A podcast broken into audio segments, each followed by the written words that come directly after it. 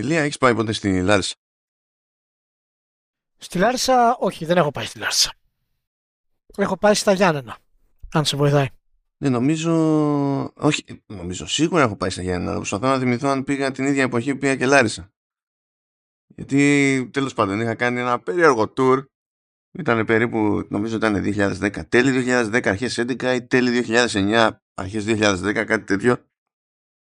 Ναι. όπου ε, έσκαγε από Sony που είχε ξεκινήσει από Πολωνία τέλος πάντων ένα φορτηγό όπου όλο το κοντέινερ πίσω ήταν ε, πτυσσόμενο και πήγαινε ρε παιδί μου σε διαφορετικές πόλεις και έστεινε και πήγε ξέρεις προϊόντα για επίδειξη και τέτοια ρε παιδί μου. Δεν, δεν έκανες πώληση, ήταν γι' αυτό. Ε, για, τη, για την ιστορία. Και ήμουνα σε αυτό το, το γκρουπάκι, υποτίθεται δηλαδή ότι εγώ και μια κοπέλα το, το τρέχαμε και είχαμε πάει Θεσσαλονίκη. Θεσσαλονίκη είχαμε πάει σε δύο τοποθεσίες. Στο μεταξύ είχαμε περάσει από Λάρισα, σίγουρα. Τώρα Γιάννη πραγματικά έχω ως καλός, δεν θυμάμαι. Πάτρα και μετά είχαμε πολλαπλές τοποθεσίες στη, στην Αθήνα και τέτοια. Και τη θυμάμαι τη Λάρισα, γιατί είχα γράψει το Λάρε Κόρε εκεί πέρα. Α, μάλιστα. Ήταν εκεί νομίζω που ε, ε, ε, έμεινα 36 ώρες ξύπνιος και τις 24 όρθιος. Ποια φάση. Ήταν πολύ normal. Η φάση είχα καεί τελείως και από τότε δεν έχω ξαναπατήσει. Και η προσωπική μου επιτυχία εκεί ήταν ότι ε, στη, έχει τέλος πάντων έχει ένα μάτσο κριτικές πλατείες εκεί μαζεμένες. Είναι σαν σύμπλεγμα, αν θυμάμαι καλά. Που προφανώς εκεί έχει καφετέρες, το παιδί μου. Και τώρα ξέρεις, όταν σου λέω εγώ για τι ρεκόρ που έχω κάνει, καταλαβαίνεις τι, τι γινόταν με, με καφέ. Και θυμάμαι ότι αφού φτάσαμε εκεί, μέσα σε 24 ώρες, δύο καφετέριες είχαν ήδη καταλάβει τι να περιμένουν. Οπότε όταν με βλέπανε στην πόρτα ξεκινούσαν. Γεια σας, γεια σας. Καλώς ήρθατε στο Vertical Slice 264. Κομμάτια να γίνει. Ε... Ελπίζω να είστε όλοι καλά. Ε, θα δείτε το πραγματικό νούμερο ε, όταν ε, κατεβάσετε το pod στην πλατφόρμα που προτιμάτε. Ε, πίνω λίγο φρέντο καπουτσίνο ελληνικό, το οποίο δεν έχουμε στην Νορβηγία. Είμαστε πήρα και με καφεΐνη σήμερα γιατί έχω κόψει το, το καφέ. Ε, και είμαστε έτοιμοι για ένα pod το οποίο έχει ορισμένα ιδιαίτερα σημαντικά πραγματάκια να αναφέρουμε. Ε, ελπίζω να είστε έτοιμοι για το πουσουκού σας με το Vertical Slice. Αγαπητοί κυρίες και κύριοι. In the meantime, ήρθε η ώρα να ξαναπάω Λάρισα. Δεν περίμενα ότι θα χρειαστεί να ξαναπάω Λάρισα, αλλά θα χρειαστεί να ξαναπάω Λάρισα. Γιατί παίζει το, το Yeah. Game Development Meetup που γίνεται που είναι προσπάθεια μεταξύ άλλων και της IGDA Greece. Οπότε με φώναξαν οι άνθρωποι Α. εκεί πέρα για ένα πάνελ που θα παίξει βασικά δύο panels. Είναι το, το ένα έχει να κάνει πιο πολύ με το game dev, το άλλο έχει να κάνει πιο πολύ με επικοινωνία, προώθηση κτλ. Θα είμαστε εκεί πέρα τρει-τέσσερι. Ήταν βραδινή ώρα. Βολικό μου ακούστηκε. Βέβαια είναι στις 20, 20 Οκτωβρίου. 20 Οκτωβρίου δεν ξέρω, έχει ενημερωθεί, γίνεται τίποτα άλλο εκείνη την ημέρα στο, στο gaming. Δεν ξέρω τι γίνεται. Τι γίνεται. Ό, όταν μου, μου πρωτοείπανε, όταν το συζητούσαν αυτό και μου είπαν ημερομηνία, λέω παιδιά, τι πλάκα κάνει. Για- Why? Just why? Ας πούμε, δεν μπορούσατε να είναι λιγότερο, το, λιγότερο αστείο. Αλλά εντάξει, τέλος πάντων δεν είναι. Έτσι κι αλλιώς η χοντρή δουλειά θα έχει γίνει τότε. Απλά θα είναι ένα κλείσιμο εβδομάδας. Ξέρεις που λες τώρα μας κοροϊδεύει όλη πλάση, ξέρω εγώ, σε αυτό το, το άθλημα. Αλλά δεν έχει σημασία. Καλή καρδιά, καλή καρδιά. Ε, το, το meetup γίνεται στο πάρκο καινοτομίας Choice στη, στη Λάρισα, το οποίο δεν έχω ξαναδεί ποτέ στη ζωή μου, οπότε θα το μάθω τώρα. Ε, ξεκινάει στις 5.30 20 Οκτωβρίου, τραβάει μέχρι τις 9 και φυσικά, ε, φυσικά η είσοδος είναι ελεύθερη, αρκεί να είστε άνω των 15 ετών, μπορείτε να δηλώσετε συμμετοχή. Κανονικά ε, θα έχω το σχετικό link και προς το, την εκδήλωση ως εκδήλωση στο, στο facebook αλλά και το, και το link για τα εισιτήρια, ας το πούμε έτσι, παρότι είναι δωρεάν, υποτίθεται ότι τεχνικός ε, βγάζει τη εισιτήρια και μπορείτε να δείτε και λεπτομέρειες τέλος πάντων για τα αντικείμενα συζήτηση. Οπότε το ζήτημα είναι να είμαστε εκεί πέρα δημοσιογράφοι, ε, indie game devs, άνθρωποι από εταιρείες κτλ. Και θα δούμε πώς θα πάει. Στη χειρότερη θα δούνε κάτι εντυπωσιακό. θα με δούνε πάλι να πίνω καφέ σαν να μην υπάρχει αύριο. είναι, είναι αυτό. Τώρα δεν ξέρω αν, ε, αν μας ακούτε από Λάρισα, φαντάζομαι όλο και κάποιος θα μας ακούει από Λάρισα. I'll be there, οπότε είναι, είναι ευκαιρία να προσπαθήσετε να διαπιστώσετε αν είμαι και εκ του σύνεγγυς τόσο γραφικός όσο ακούγομαι από εδώ πέρα. Μετά βλέπουμε. Α, μας. Ωραία. Άντε, άντε. Καλά να, καλά να περάσετε. Λοιπόν, ε, α, κάτι, από, κάτι σχετικό με Ελλάδα ακόμη. Ε, αυτό θα θέλει λίγο εξήγηση. Λοιπόν, παιδιά, υπάρχουν κάτι βραβεία που λέγονται ε, Southeast Asian Game Awards. Σε εκείνα τα βραβεία, λοιπόν, υπάρχει μια κατηγορία που λέγεται International Games. Ε, ναι, International Games. Και σε αυτή την κατηγορία βρέθηκε στην τρίτη θέση το ελληνικό homesick. Θα πείτε πού κολλάει το ελληνικό homesick στη Νοτιοανατολική Ασία; Αυτό εξηγείται, όπως με τον ίδιο τρόπο που εξηγείται βασικά και η κατηγορία International Games σε βραβεία σε Game Awards για Southeast Asia. Είναι ότι ο publisher του Homesick ε, είναι η The Iterative Collective που έχει έδρα της Σιγκαπούρη. Και προφανώς σε αυτή την κατηγορία μπλέκουν παιχνίδια που μπορεί να μην αναπτύσσονται στη γενικότερη αυτή γεωγραφική περιοχή αλλά αναπτύσσονται χάρη στη δραστηριότητα που παίζει σε αυτή τη γεωγραφική ε, περιοχή. Χάρη σε publishers τέλος πάντων και τα λοιπά που στηρίζουν τις, τις παραγωγές. Όπως θα έλεγε και ο, και ο Μάικο Παπαγαθαγγέλου όπου είναι η default του αντίδραση σε, σε οτιδήποτε συμβαίνει προς κάποια κατεύθυνση τριγύρω του είναι ε, ό,τι γίνεται για καλό είναι. Δεν έχει σημασία τι θα του πεις, η απάντηση ήταν αυτή. όχι, όχι, ε, ναι, ναι. είναι. Και κάθε φορά μου κάνει, μου κάνει εντύπωση. Αλλά, παιδιά, εντάξει, προηγουμένως δεν είχαμε αναγνώριση σε οποιοδήποτε επίπεδο, από, δεν θυμάμαι δηλαδή από πλευρά Traptix, οπότε είναι άλλη μια εξελίξη προς τη βολική και ευνοϊκή κατεύθυνση.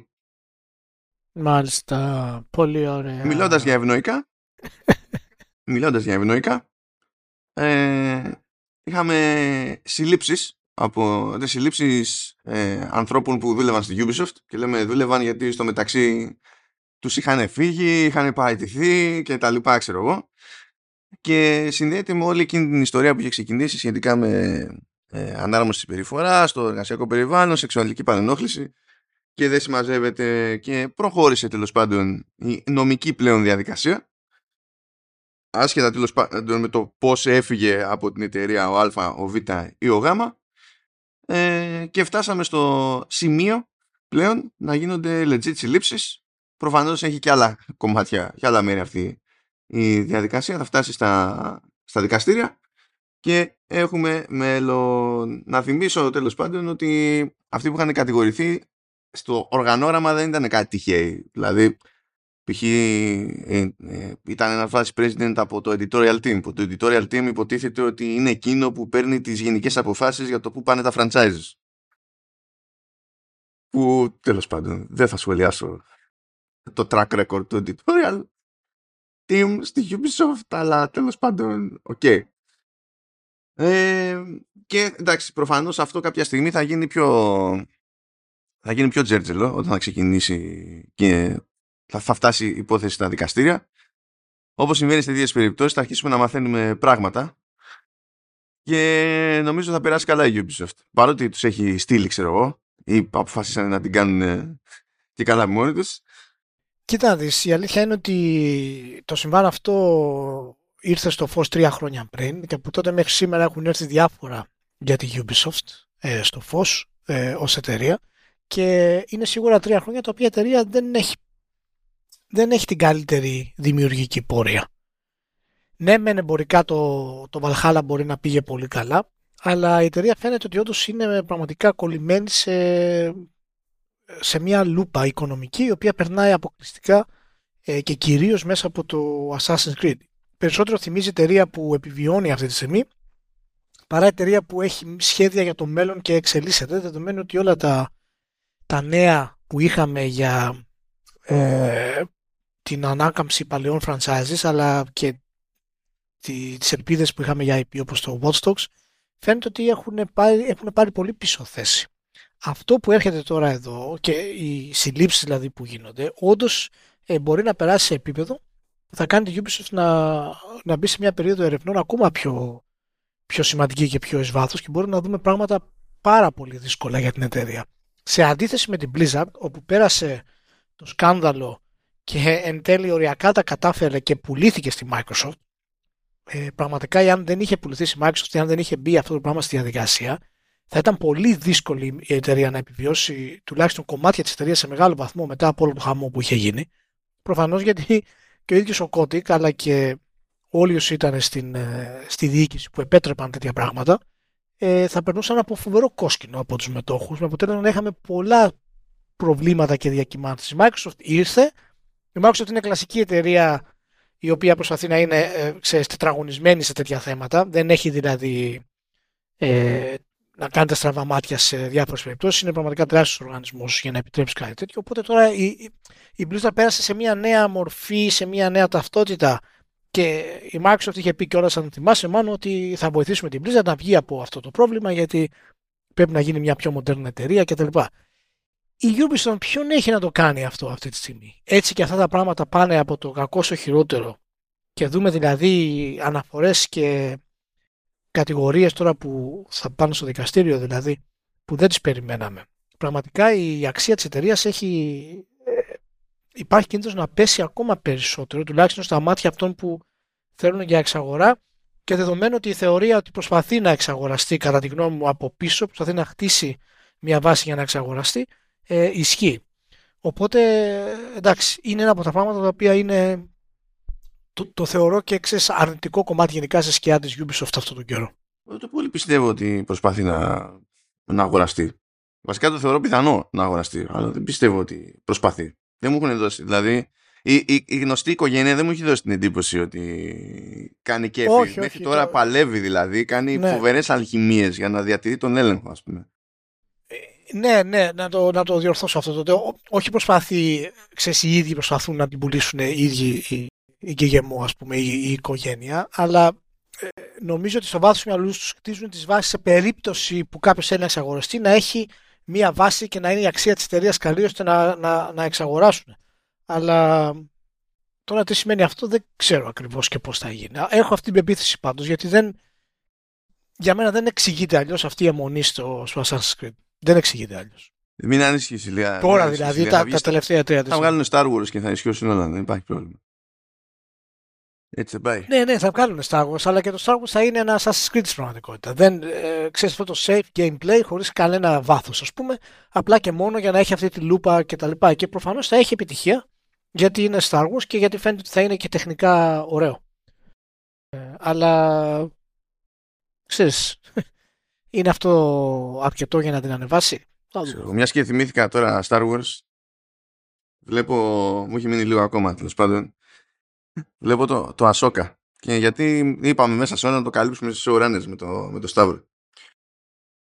Το έχεις αγγίξει καθόλου, Ηλία; Όχι, όχι. Από γενικά τα show της Disney για το, για το Star Wars ε, είναι όλα πολύ απογοητευτικά. Για Ναι, μένα. μόνο το, μόνο το Mandalorian αντέχω. Που, που και αυτό έχει πέσει, με την τελευταία σεζόν έχει πέσει, ας πούμε. Αλλά μόνο αυτό αντέχω. Το, το, Mandalorian, το Mandalorian η πρώτη σεζόν οριακά μου άρεσε. Ε, δεν περίμενα μέλλον ιδιαίτερο. Μετά από εκεί πέρα δεν, δεν με κράτησε. Ε, το θεωρώ πάρα πολύ παιδική προσέγγιση, χ- χωρίς ιδιαίτερο βάθος. Παρ' όλα αυτά, ιδιαίτερα ας πούμε σε θέματα σκηνοθεσίας αλλά και χτίσιμο χαρακτήρων, η πρώτη, η πρώτη, η, η- η πρώτη σεζόν ήταν εξαιρετική. Οπότε δεν ξέρω για την, ε, για την Ahsoka. Ποιο είναι το άλλο που είναι καλό, το, το, το έχω ξεχάσει τώρα που ήταν ωραίο. Ποιο άλλο είναι καλό; Ε, μου άρεσε. Είναι, είναι μια άλλη μωρέ που, είναι- που, που ήταν, ε, ήταν καλή ε, με τον ε, πώς το λένε με αυτόν που είναι πάρα πολύ κοντούλης και μικρούλης Κοντούλης και μικρούλης. ναι, Πω, δεν μου έρχεται τον τίποτα. ηθοποιό που έπαιζε, που έπαιζε και στο Rogue One Α, το, το Andor. το Andor ναι, το, το Andor ήταν πολύ καλό σε θέματα αισθητικής. Μου άρεσε πάρα πολύ στο, στο πώς έχουν συλλάβει ας πούμε την, ε, αυτό το off-world πράγμα του, του Star Wars ας πούμε. Και ήταν ok και γενικά σε θέματα γραφής και τα λοιπά αλλά τίποτα ιδιαίτερο ναι, ναι, ναι, ναι. Τώρα... αλλά συγκρι, συγκριτικά με τα υπόλοιπα ας πούμε είχε μεγάλη διαφορά. Αυτό που ήταν τραγική απογοήτευση για μένα το Obi-Wan ήταν το, το Obi-Wan ήταν, ήταν πραγματικά δεν ξέρω δηλαδή αν το έγραφα εγώ σε χαρτοπετσέτα καθόμασταν ένα απόγευμα και γράφαμε τέσσερα events ας πούμε για τέσσερα επεισόδια πιστεύω θα είχαμε καλύτερα αποτελέσματα ιδιαίτερα με το characterization ας πούμε του, της, της κακού ε, δεν θυμάμαι τώρα, δεν, δεν, δεν σκέφτομαι τέτοια ονόματα γιατί δεν Που ήταν τέλος πάντων, που ήταν Inquisitor, Sister Something. Ναι, ναι, ναι, Inquisitor, ναι, Sister Something. Τέλος πάντων, για πες το κάναμε πάλι. Ναι, εντάξει τώρα. Ε, πιστεύω ότι θα κάνουμε ένα κομμάτι στο επεισόδιο το σχετικό του Showrunners όπου θα λέει ο καθένας μας ποιοι χαρακτήρες πιστεύουμε σε αυτή τη σειρά ότι δεν είναι καθυστερημένοι. Για να καταλήξουμε να έχουμε ε, λίγα ονόματα στη λίστα. Δεν μπορώ να καταλάβω γιατί γράφει οποιοδήποτε έτσι. Μα το Θεό δεν, δεν, δεν μπορώ να το καταλάβω. Δηλαδή, μονίμως όλοι είναι παράλογοι. Όλη την ώρα. Ναι. Όλοι. Α, να, να κάνω ένα, ένα εμβόλυμο εδώ να πω για το τέλος, μην τα μέχρι το τέλος, γιατί θα έχουμε πολύ ενδιαφέρον.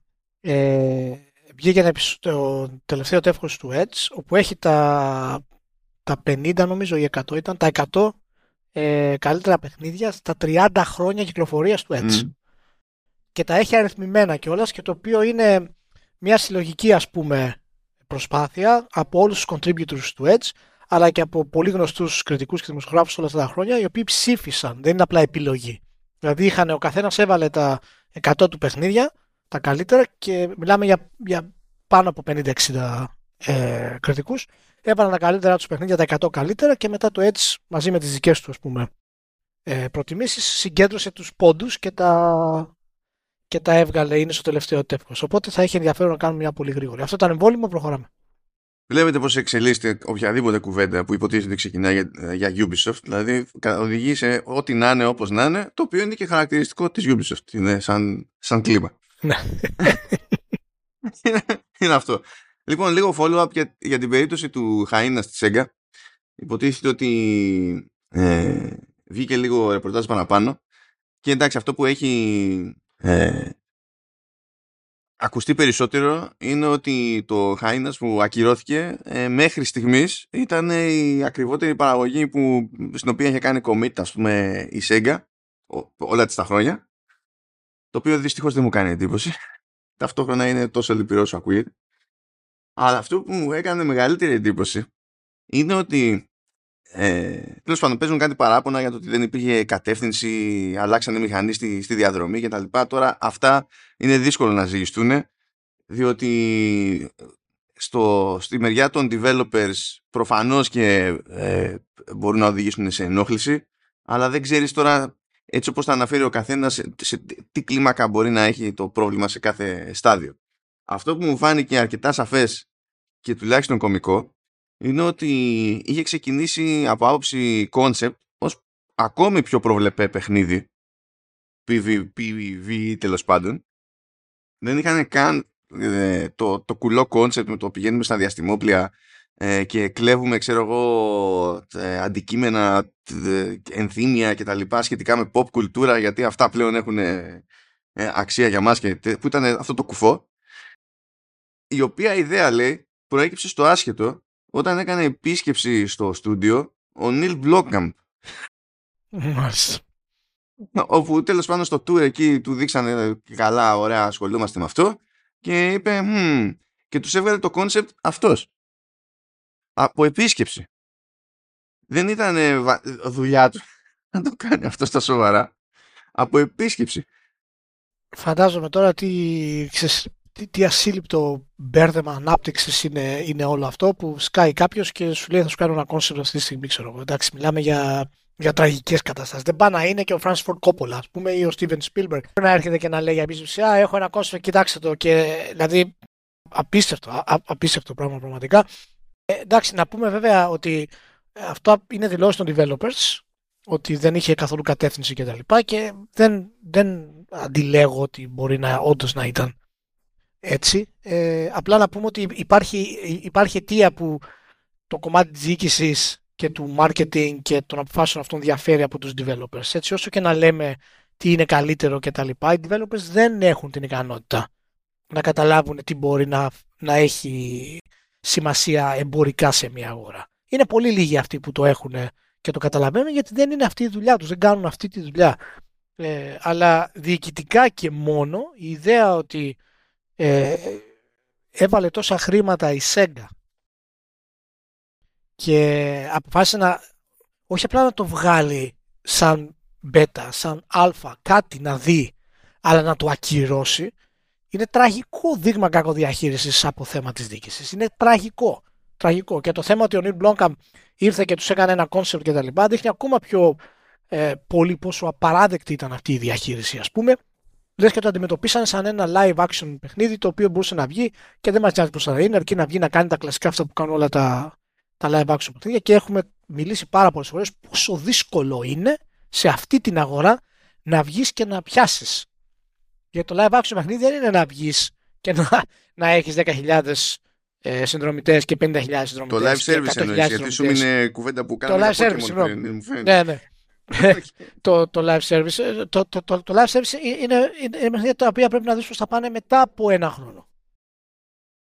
Μετά από τα patch, μετά από το content, τότε μπορείς. Δηλαδή είναι, είναι παιχνίδια τα οποία στην αγορά ε, δεν βγαίνουν απλά και μόνο και είναι επιτυχία επειδή μπορεί να έχουν αρχικά 500.000 παίχτες. Έτσι, οπότε καταλαβαίνεις ότι το πλάνο αυτό φαινόταν ήταν πραγματικά τελείως απαράδεκτο. Ε, εντάξει, με λυπεί το γεγονός φυσικά για όσου προφανώς θα χάσουν τη δουλειά τους, που ίσως μπορεί να είχαν προσληφθεί παράλληλα με αυτό το κομμάτι. Ελπίζω να μην είναι πολλοί, να μην είναι κανένας τελικά. Αλλά είναι πραγματικά ένα από τα, από τα θέματα που είναι στο DNA της Sega τόσο ποτισμένο αυτό το πράγμα. Η κακοδιαχείριση δηλαδή των franchises. Ε, που. Τι να σου πω. Ίσως η Sega είναι η μοναδική εταιρεία που είναι καλύτερη η εποχή όταν ε, τέτοιες αποφάσεις τις παίρνανε πολύ μεγάλα κεφάλια developers. Όπως ο Suzuki δηλαδή, ο οποίος ο οποίος έπαιρνε τις αποφάσεις και έλεγε πολύ ωραία, θα βγάλουμε αυτό το παιχνίδι, θα το βγάλουμε και εκεί, θα το βγάλουμε και εκεί, είμαστε καλύτεροι. Και είχε αυτή την ε, δύναμη. Τέλος πάντων, είναι, είναι πραγματικά ένα πολύ ξεχωριστό DNA. Αυτή. Για την ιστορία να πω ότι κατ' εξαίρεση δεν ήταν το σύνηθες από τη Sega αυτό. Είχε, βάλει, είχε στείλει και Ιάπωνες να μπαστακωθούν στην Creative Assembly για, τη, για την περίσταση. Γιατί λέει συνήθως δεν το κάνουν αυτό. Κάνουν επισκέψεις. Εντάξει τώρα, επισκέπτονται και να κόβουν κίνηση. Είναι προβλέψιμο γιατί ε, τους ανήκουν. Οκ. Okay. Εντάξει. Ε, αλλά υποτίθεται ότι είχαν ξέρεις και κάποια άτομα του κεντρικού κεντρικού κεντρικού management πρόχειρα από κοντά. Το οποίο κάνει ακόμη πιο παράνοια, ρε παιδί μου, την, την όλη φάση. Αλλά ναι, η παράνοια ή, απόλυτα λογικό έτσι. Δηλαδή το να έχεις τα ιαπωνικά γραφεία της Sega να μπλέκονται με Αμερικανούς δεν είναι. είναι παραδοσιακό στην εταιρεία. Απλά νόμιζα ότι θα το έχει ξεπεράσει πλέον αυτό. Από ό,τι φαίνεται όχι. Α, τώρα αυτές, επειδή είπες για Suzuki, λοιπόν, είχα πετύχει μια συνέντευξη τεράστια του τε, ε, Τετσούγια Μιζογκούτσι και έλεγε για την αρχή του στη, στη Sega και έλεγε ότι όταν πήγε στη Sega δεν είχε ιδέα το να φτιάχνει παιχνίδια. Αλλά τον προσέλαβε, λέει ο Σουζούκι, και τον είχε στην ουσία για, για, για βοηθό. Τον έπαιρνε μαζί του σε ταξίδια και τέτοια και έμαθε on the job στο κούτσι στη Sega. Και αυτή είναι μια πρόσληψη που ήταν εφικτή. Απλά σαν, σαν ε, φάση. ναι, είναι αυτό που σου είπα. Είναι η εποχή όπου ακόμα ξέρεις, οι creative είχαν πέρασει αρκετά και στα εμπορικά, ας πούμε, ε, πράγματα, στο πώς να διαχειριστούν δηλαδή τις ομάδες τους ε, κτλ. Βέβαια στις ιαπωνικές εταιρείε μπορεί ακόμα να ισχύει αυτό σε κάποιο βαθμό, έτσι εξαιρουμένο φυσικά της Nintendo που είναι τελείως άλλο, άλλο σύστημα.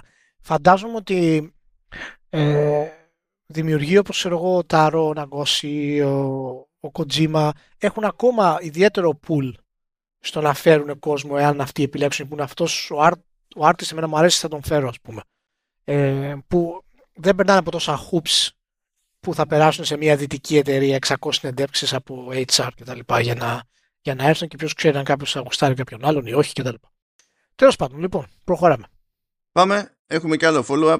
Καθόμασταν και λέγαμε τις προάλλες για το Red Dead Redemption, για την έκδοση που βγήκε για PlayStation 4 και, και Switch και ότι δεν κάνει τον κόπο τέλος πάντων να έχουν κάποια βελτίωση σε οτιδήποτε και για να ας πούμε ότι τέλος πάντων δεν δε, δεν γκρινιάζουμε μόνο να πούμε ότι ε, όχι πολύ καιρό μετά την κυκλοφορία πετάξαν ένα patch στην έκδοση του PS4 ώστε όταν τρέχεις το PS5 τουλάχιστον να πηγαίνεις στα 60 frames. Τώρα, γιατί ε, αυτό ε, το αφήσανε για μετά; Ενώ ήταν τόσο κοντά. Γιατί έτσι και δηλαδή... Ε, δεν έχει σημασία, εντάξει. Σημασία έχει ότι έχει. Ναι, απλά θέλω να σου πω από τη δική τους την πλευρά από τη δική τους την πλευρά, γιατί ήταν προφανές ότι ήταν, ξέρεις, in the works, παιδί μου, το πράγμα. Άξιζε τον κόπο να, να φάνε το εξτραδάκι, ξέρεις, στο, στο bad PR. Δηλαδή, Εντάξει, θα σου πω κάτι. Προφανώς αυτό που εννοούμε εμείς bad PR πλέον δεν πειράζει εταιρείες αυτές τέτοιο επίπεδο. Δηλαδή, προφανώς κάποιοι το ζήγησαν, δεν είναι ότι δεν το ζήγησε κανένας και είπε ότι εντάξει, τι θα, θα μας κράξουν 10-15 site και 25 φορμίτε, ας μας κράξουν. Τι έγινε, θα το βγάλουμε μετά. Ε, ναι, γιατί τι να σου λέει, κάποιες εταιρείες έχουν τη δυνατότητα να το κάνουν αυτό, man. Δεν, ε, και μετά το ξεχνάνε. Οι gamers έχουν κοντή μνήμη όταν πάρουν αυτό που θέλουν. Όταν πάρουν αυτό που θέλουν. Γι' αυτό πάνε πολύ καλά τα, όλα τα παιχνίδια Star Wars. Γι' αυτό. Ναι, ναι, ναι. ε, οπότε είναι είναι και αυτό ένα από τα, από τα πραγματάκια. Το είδαμε πρόσφατα, εντάξει το είδαμε και με τον No Sky, το βλέπουμε το Phantom's Liberty, ακόμα και με το, και με το Jedi, με το που είδανε λίγο ε, κλασικό action adventure και τα λοιπά, πέσαν απάνω. Εντάξει, αυτό τουλάχιστον τα, τα Jedi ήταν, ήταν όντως σόι, ας πούμε. Λες τέλος πάντων. Γι' αυτό, γι' αυτό, ναι, γι' αυτό πήρανε δηλαδή, ναι, ήταν, ήτανε καλά για αυτούς. Πήρανε. Λοιπόν, περισσότερο follow-up. Θα κάνω επιστροφή στο... στην Capcom και στην Apple. Δεν ξέρω. Πολύ περίεργη χρονιά. Συνεχίζει λοιπόν. Είχα ποντάρει εδώ όταν το συζητούσαμε, όταν είχε ανακοινωθεί το port του, του Village σε, σε iPhone σε, τέλος πάντων, σε πρώτη φάση μόνο σε iPhone 15 Pro θα την παλεύει να τρέξει και είχε ανακοινωθεί και το port του Resident Evil 4 για ό,τι να είναι, ό,τι να είναι. Και iPhone και iPad και Mac και δεν ξέρω και εγώ τι. Ε, ε, είχα ποντάρει ότι θα είναι full price και ότι δεν θα πέφτει ποτέ από το full price. Με τη λογική ότι ε, ειδικά δε αν είναι universal η αγορά θα αγοράζει σε μία πλατφόρμα και θα το έχει σε όλες τις μπάντες της, της Apple στο μεταξύ διευκρινίστηκαν αυτά τα πράγματα. Τουλάχιστον στην περίπτωση του Village είπαν ότι δεν θα είναι ακριβώς universal. Δυστυχώς. Αν έχετε αγοράσει την έκδοση για Mac, δεν θα έχετε αυτόματα την έκδοση για, για iPhone και iPad. Θα πωλείτε εκείνη ξεχωριστά. Τώρα, αυτό δεν είναι παπάντζα Capcom, αυτό είναι παπάντζα Apple βασικά. Έχει ένα, παίζει μια αγκύλωση στο, στο σύστημα που όταν ξεκινήσει μια εφαρμογή ε, και είναι για Mac και δεν είναι Universal, κατόπιν εορτής δεν μπορείς να τη βαφτίσεις στο σύστημα του Store Universal. Το ότι εξακολουθεί και ισχύει αυτό όσα χρόνια ισχύει είναι τουλάχιστον αστείο και εκνευριστικό. Αλλά δεν είναι παπάντζα Apple.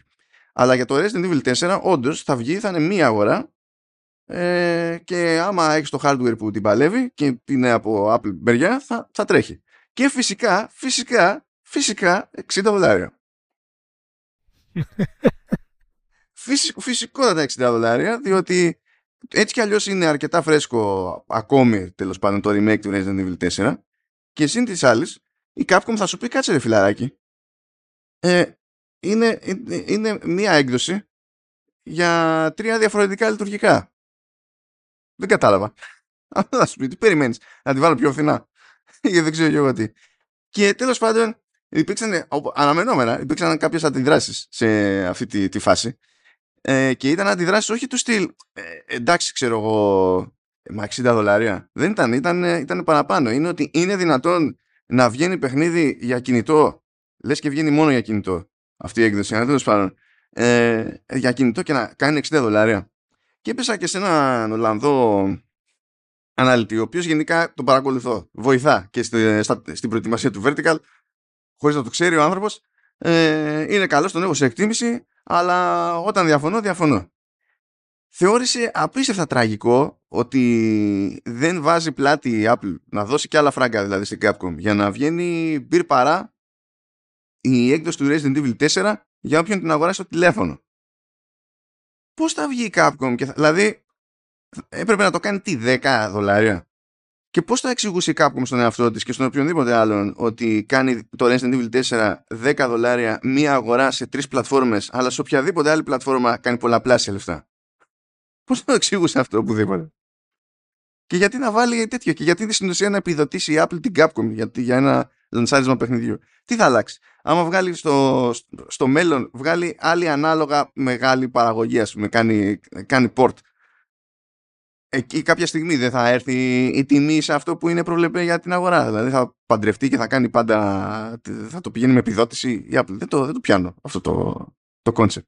Ποιος περίμενε ότι θα βγει η μπυρπάρα σα ίσα κιόλας που σου λέει ότι το κατεβάζεις δωρεάν, παίζεις στην αρχή του παιχνιδιού τσάμπα και άμα θέλεις μετά κάνεις το unlock το υπόλοιπο. Που και αυτό είναι διευκόλυνση σε σχέση τέλος πάντων με άλλες πλατφόρμες. Που ξέρω υπάρχει demo, ok, αλλά είναι διευκόλυνση το, το ρημάδι. Και δεν περίμενα ο, ο συγκεκριμένος, δηλαδή ο αναλυτής, να μην το έχει πιάσει όλο αυτό και να θεωρεί ότι δεν και καλά έπρεπε να βγει μπυρ παρά. Χαίστηκε η Apple για να το να βγει μπυρ παρά. Τότε. Τότε στην 4 δεν πιστεύω καν ότι περιμένει να πουλήσει στο, στο iPhone. Δηλαδή για την Apple το ζήτημα είναι ότι η Capcom έχει κάνει port τη μηχανή και ότι βγάζει σε δικό της hardware από άκρη σ' άκρη το remake του Resident Evil 4. Αυτό τι νοιάζει την Apple. Είναι δυνατόν να βασιστεί η Apple στο πόσοι θα προλάβουν να αγοράσουν iPhone 15 Pro και Pro Max για να κάνει πωλήσει στο remake του Resident Evil 4. Εντάξει, εντάξει, let's move on. Δηλαδή είναι τρέλιο τρελός. Ναι. Ποιος ενδιαφέρεται για αυτό το πράγμα, Παναγία; Δεν ξέρω, αλλά έγινε, έγινε τέτοιο, έγινε ιστορία. Ναι, ναι. Λοιπόν. Όχι, εννοώ μέσα στην Apple ποιος να ενδιαφέρεται πραγματικά για το.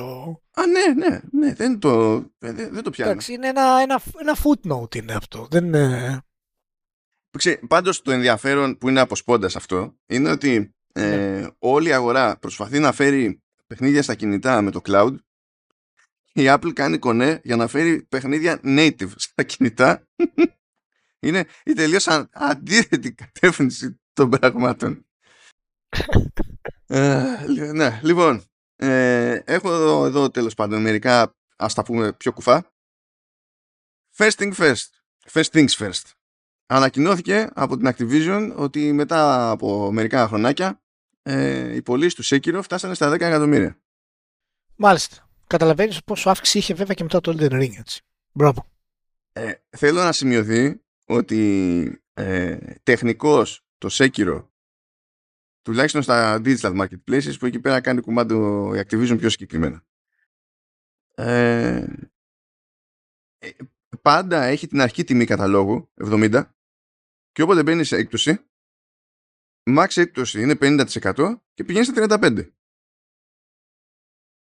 Παρότι έχουν περάσει χρόνια, έτσι.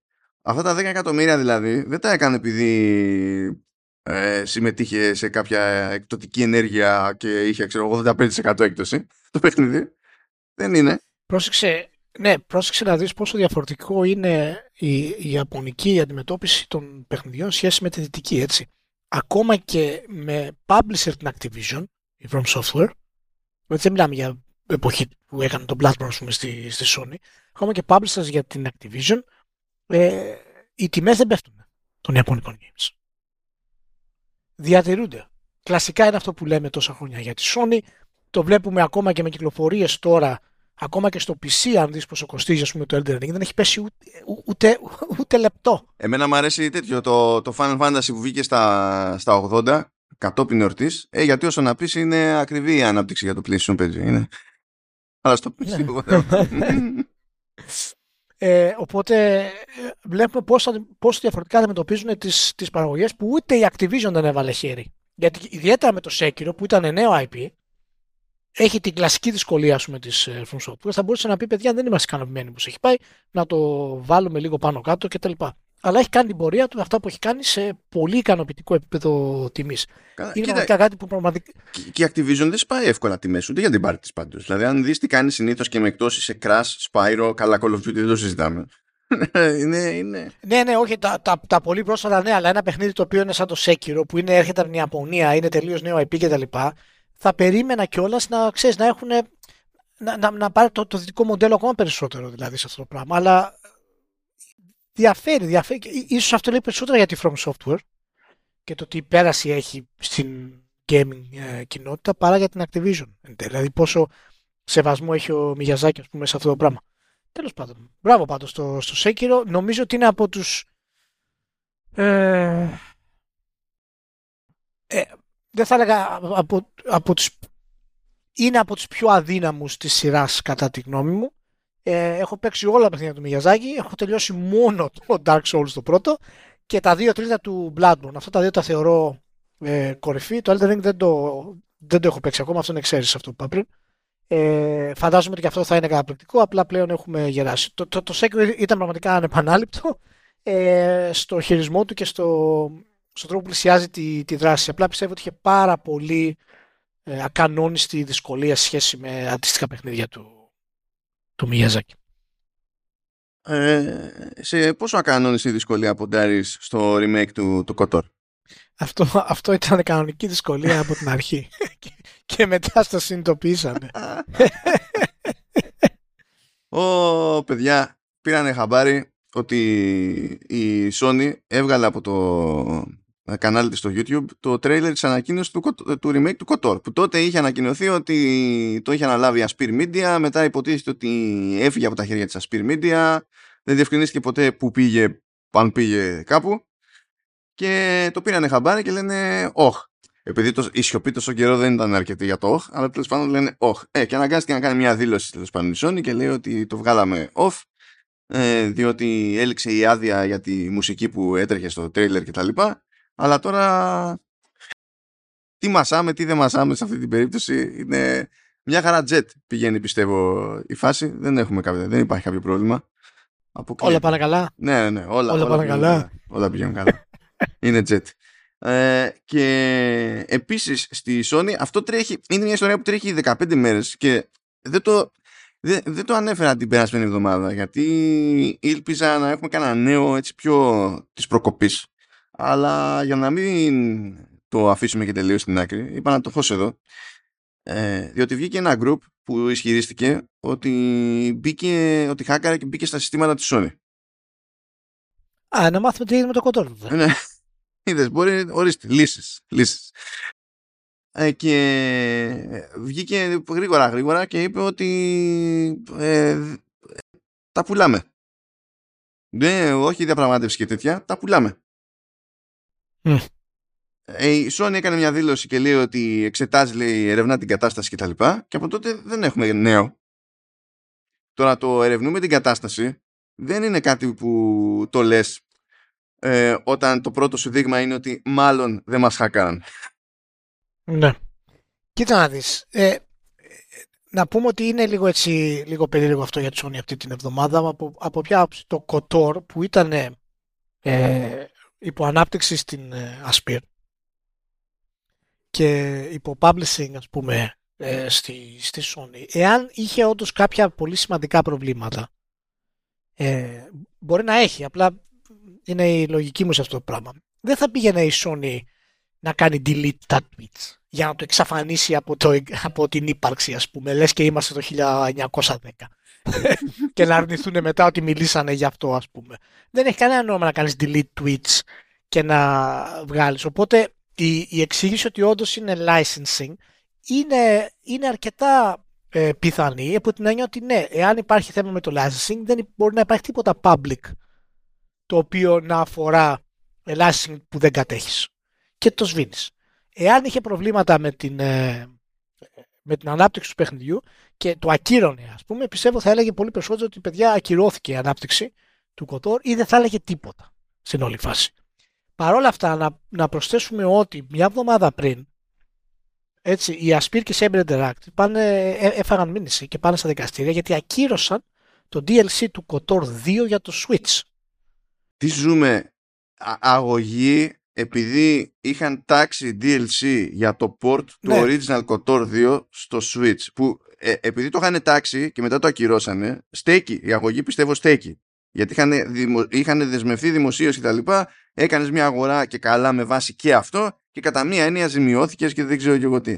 Αλλά όλο αυτό το ναι. κόμπο είναι συγκλονιστικό. Ε, ναι είναι συγκλονιστικό. Ε, το, το DLC αυτό είναι φυσικά το, το, το restored content το οποίο υπάρχει διαθέσιμο στο PC είναι, είναι το, ξέρεις, ένα mod πούμε, που είχε βγει ε, και θεωρείται πλέον ας πούμε, μέρος του παιχνιδιού ακόμα και επανεκδόσεις του KOTOR 2 στο, στο PC το έχουν ας πούμε στο, στο install ε, μέσα Και αυτός ήταν ο λόγος που ήθελαν να το κάνουν. Από εκεί και πέρα, ναι, εάν κάποιοι πραγματικά ε, το περιμένανε αυτό το πράγμα και το είχε τάξει, νομικά θα στέκει, αλλά από εκεί και πέρα καταλαβαίνεις ότι είναι πάρα πολύ ε, complex και πολύπλοκο το όλο θέμα. Ε, ε, το, το point είναι ότι κάτι γίνεται αυτή τη στιγμή με την Aspir και γενικότερα το, το Kotor. Κατά τη γνώμη μου, και πραγματικά ελπίζω δηλαδή να έχει γίνει αυτό, είναι ότι εν τέλει ε, να, η Sony να το πει θα, θα πάρω τα πάντα και θα το θέσω εγώ σε remake στα εσωτερικά μου στούντιο. Εάν γίνει αυτό από τη Sony θα είναι πραγματικά ένα remake που θα έχει πολύ μεγαλύτερο νόημα από τα remaster και τα remake του Last of Us. Λοιπόν, είναι η μόνη, είναι η μόνη πιθανότητα, η μόνη ελπίδα που έχεις μέσω λαμίας και όχι με πραγματικά original τέλος πάντων σύλληψη, περιεχόμενο κτλ. να βγεις space opera από Naughty Dog. Καλά, καλά, μην τα ξαναλέμε τώρα. μην, τα ξανα, μην, μην τα ξαναρχίσεις τώρα γιατί θα με πιάσει το τέτοιο. Space είναι ο τίτλος θα με κάνει να πάρω ε, PlayStation 5. Ακόμη, ακόμη και, και, και στη μάσα της προάλλες στη, στη Νέα Σμήνη, το, το ίδιο σκάλωμα είχες. Πάλι τα ίδια έλεγες. Δεν μπορείς να σταματήσεις τίποτα. Ε. Καλά, καλά. θα το δεις. Το... Δεν κρατιέται. Εγώ το ξέρω τον Τράκμα. Έτσι είμαι και εγώ δημιουργικός. Το ξέρω τον Τράκμα. Θέλει να ξανοιχτεί. Θέλει να ξανοιχτεί. Ο συλλογισμός. έχω επιχειρήματα. Κανονικά επιχειρήματα. Ε, απλά δεν είναι λογικά. Αλλά έχω επιχειρήματα. Για την ιστορία, να αναφέρω ότι η Aspir Media ε, οργανωτικά ε, είναι ε, υπό τη σκέπη της Saber Interactive, η οποία Saber Interactive είναι υπό τη σκέπη του Embracer Group. Δεν καταλαβαίνω γιατί πήγε κάτι στραβά. Όχι, όχι, αλλά εντάξει, όλο το σεβασμό για, για την Aspir, οκ, okay, αλλά να αναλάβει τώρα το remake του KOTOR είναι, είναι λίγο περίεργο. Είναι λίγο περίεργο. Για την ιστορία μην πεταχτεί κανένας εκεί πέρα και μου κράζει καθώς μας ακούει. Ναι, οι τύποι το γράφουν όπως το γράφουν, αλλά το διαβάζουν Aspyr. Μπράβο. Ε, δεν πειράζει, ναι, ναι, το ναι, γράφανε. Αλλιώς. Γι' αυτό έχει και το αστεράκι, γι' αυτό έχει και το αστεράκι από πάνω. Αν πείτε πάντως στη, στη σελίδα της ε, Aspyr, Aspyr, πρώτη μου θα δείτε Star Wars Knights of the Old Republic και Star Wars Force Unleashed, ε, που βγαίνουν για το Switch μέσα της ε, Aspira. Ναι. Γενικά αυτό το, το studio είναι πιο πολύ του, του porting και εκεί που ήταν πιο γνωστό ήταν σε, σε χρήστες Mac, διότι πολλές φορές έκανε ports από, προς Mac. Πράγματα που υπό άλλες συνθήκες δηλαδή δεν έβγαιναν native, ρε παιδί μου. Οπότε από εκεί την ξέρω εγώ περισσότερο από παλαιότερα, ας το πούμε έτσι. Όλο αυτό το τελευταίο που έχει κάνει πιο πολύ με console ports και τώρα που ήθελε να κάνει και remake το, το Kotor είναι πιο πρόσφατες εξελίξεις ας πούμε και πειράματα. Ωραία. Α, λοιπόν, συνεχάμε. Ε, η Team 17 περνάει ωραία. Πού είσαι, ε, πού είσαι Λεωνίδα; Λοιπόν, κάθε φορά που λέω Team 17, ο, ο Λεωνίδας μου θυμίζει ότι την ξέρει από Team 7. Και αυτό είναι ένα μόνιμο κενό που έχω. Πάντα ξεχνάω. Δηλαδή δεν μου θυμίζει τίποτα το Team 7 ως φάση. Εδώ το Team 17, ρε παιδί μου, ναι, οκ, okay, ξέρω εγώ. Δεν ξέρω γιατί μου έχει διαφύγει. Δηλαδή θυμάμαι πράγματα πιο άκυρα, πιο παλιά, αλλά δεν θυμάμαι ποτέ ότι η Team 17 κάποτε ήταν Team 7 και ήταν τέλος πάντων τάτσι μιτσικότσι με Amiga. Γι' αυτό το θυμάται ο άλλος ο τρελός. που ακόμη 20 χρόνια γνωριζόμαστε και δεν έχει, ε, μα, μας τάζει αφιέρωμα στην Amiga και δεν έχει κάνει ποτέ τίποτα. Ακόμη, ακόμη. Λεωνίδα. ναι, λοιπόν. Εντάξει.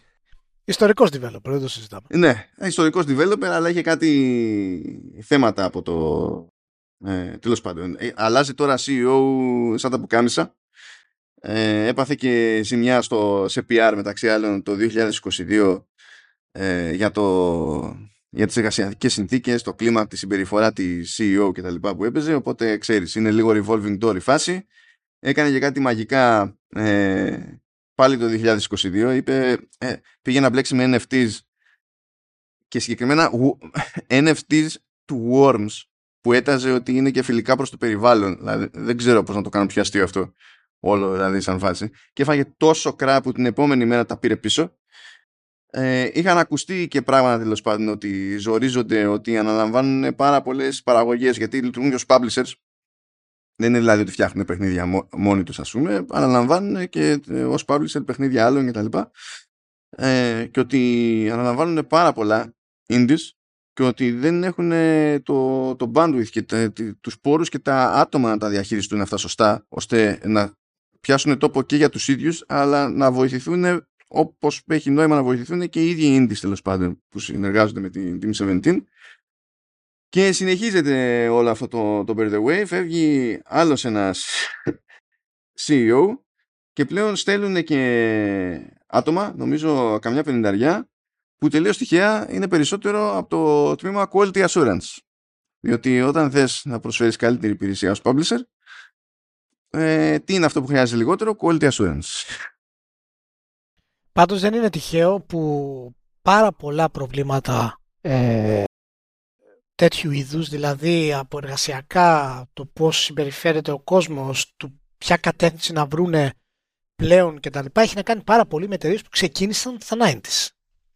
Και είναι φυσικά μέρος μιας κουλτούρας η οποία δεν υπάρχει στην ουσία σήμερα. Έτσι. Και εντάξει, φυσικά, ναι, η Team 7 είναι, ξέρεις, ιστορικά η πιο...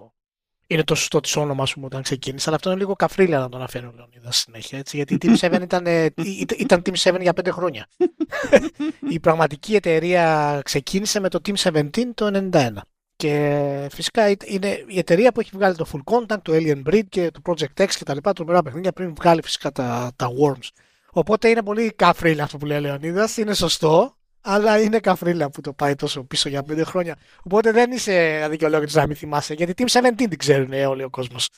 Δεν ξέρουμε, δεν είναι το τέτοιο. Αλλά είναι ενδεικτικό που έχει αυτά τα θέματα όπως τα έχει η Ubisoft, όπως τα έχει η Blizzard, που μπορούν να κάνουν αυτό το shift στις κουλτούρες και των, ε, της εποχής που ζούμε ας πούμε και έχει ξεκινήσει από, από πριν. Εντάξει, οκ. Okay. Ε, τότε βγάζει νόημα γιατί ε, ε, κόβει τη συνεργασία με δεκάδες λέει εξωτερικούς συνεργάτες τουλάχιστον λέει 25 η, η Naughty Dog δεν είναι άλλη μια εταιρεία που ξεκίνησε στα 90 Πάνω κάτω, ναι. Αλλά αυτοί πήγαν 400 developers και δεν τους βγαίνουν τα νούμερα τώρα. Ναι, και φυσικά, φυσικά, από πού τον, τον φάγανε οι περισσότεροι, από quality assurance. Βέβαια. Θα τους ξαναπροσλάβουν μετά από πέντε χρόνια. Όταν φτάνει στα τελικά στάδια το επόμενο AAA της Naughty Dog και χρειάζονται quality assurance. Δεν να το ξέρεις αυτό. Θα τους ξαναπροσλάβουν να καλύψουν τις τρύπες. Έχει μπει και στο πάγο το, το multiplayer του το spin-off του The Last of Us θα έχουν, ένα στο ξέρει τι φτιάχνουν τέλος πάντων, θα έχουν εστιάσει πάλι εκεί πέρα. Αλλά στην της άλλη, τώρα το ότι φεύγει λαός από, από το QA δεξιά και αριστερά. Καλά, πρώτα απ' όλα το ότι φεύγει λαός από εταιρείες gaming δεν είναι περίεργο, για τον ίδιο λόγο που δεν είναι περίεργο ως φαινόμενο στον τεχνολογικό τομέα. Είναι της μοδός. Το έχει το έτος. Δηλαδή είναι η λύση για τα πάντα από εταιρική πλευρά. Είναι μεγάλο πρόβλημα. Είναι μεγάλο πρόβλημα. Εντάξει, το πραγματικό πρόβλημα δεν είναι ότι ο κόσμος απολύθηκε. Το πραγματικό πρόβλημα είναι ότι επετράπει να εργαστούν στην Naughty Dog σε συμβόλαια τα οποία τους αφήνουν τελείως ξεκρέμαστους. Αυτό είναι το μεγάλο πρόβλημα της βιομηχανίας. Και η Naughty Dog, γιατί αν διαβάζεις τον τίτλο, λέει ότι η Naughty Dog ε, απολύει πάρα πολλούς ε, ντουζίνες, λέει, από developers που έχουν συμβόλαια. Αυτό δεν είναι ακριβώς laid off, γιατί άμα έχεις συμβόλαιο και τελειώνει, τον διώχνει τον άλλον. Οπότε ξέρεις, σου λέει Naughty Dog, οκ, okay, το, δεν τους χρειάζομαι αυτή τη στιγμή, είναι contract, είναι υπό συμβόλαιο, άρα τελειώνει το συμβόλαιο και τους και τους διώχνουν. Που δεν είναι, contractors παίζουν, contractors παίζουν παντού, έτσι, δηλαδή δεν είναι και περίεργο. Αυτό θέλω αυτό. να πω. Α, αυτό θέλω να πω, ότι οι contractors παίζουν παντού, αλλά πλέον ε, ε στη βιομηχανία των games είναι πολύ μεγάλο το ποσοστό αυτών που παίζουν με contractors. Και αυτοί οι contractors, εάν παραδείγματος χάρη σε μια εταιρεία σαν την Naughty Dog, έτσι, έχει 400 developers που έχει κοντά εκεί και οι contractors είναι 100, προφανώς 100 άτομα θα μείνουν χωρίς δουλειά με το που τελειώσει. Αλλά το δύσκολο είναι ότι αυτοί δεν έχουν επιλογή να εργαστούν κανονικά. Δηλαδή να πάνε μέσα στην εταιρεία και να προστατευτούν. Και αυτό είναι από τα προβλήματα που εκμεταλλεύεται η βιομηχανία πάρα πολύ μάλλον. Contractors. Καλά και ειδικά Αμερική είναι τέτοιο άγρια δύση. Δηλαδή... Ειδικά Αμερική, ναι. Ειδικά Αμερική που και το εργασιακό είναι τουλάχιστον ύποπτο. Έτσι όπως λειτουργεί. Αλλά τέλος πάντων, στη, ε, αυτό που βλέπω εγώ, επειδή φεύγει. Οι πιο εύκολες απολύσεις που βλέπω σε game developers, σε διαφορετικά μεγέθη και κλίμακες τέλος πάντων, είναι από QA. Εμένα αυτό μου λέει ότι ε, πάνε για περισσότερο ακόμα outsourcing στο QA, Θα πει κάποιος και οι contractors, τεχνικός δεν είναι εξωτερική. Ναι. Αλλά φορολογικά συμφέρει την εταιρεία άμα είναι να έχει εξωτερικούς για τέτοια ιστορία ο, η συνεργασία που θα κάνει να μην είναι με μεμονωμένους ε, αλλά να είναι με κάποια εταιρεία που κάνει τέτοια ιστορία με τα π.χ. keywords που λέγαμε προηγουμένως τους συμφέρει φορολογικά και νομίζω ότι γίνονται για το τέτοιο για να συμμαζεύουν το, το κοστολόγιο τους όπου, όπου μπορούν δεν είναι ότι ξυπνήσανε μια μέρα ας πούμε, και διαφορετικές εταιρείες σε διαφορετικές χώρες με διαφορετικές δυνάμεις και αδυναμίες ε, αποφάσισαν ταυτόχρονα ότι πρέπει να ξεφορτωθούν το QA. Έτσι δεν είναι. Ναι, όχι, όχι, όχι. Πάντως για μένα ε, θα ακουστεί άκομψο, αλλά κυρίως για τους ανθρώπους που απολύονται. Φυσικά δεν αναφέρομαι σε αυτό εννοείται. Είναι καλή αυτή η κίνηση για την Naughty Dog.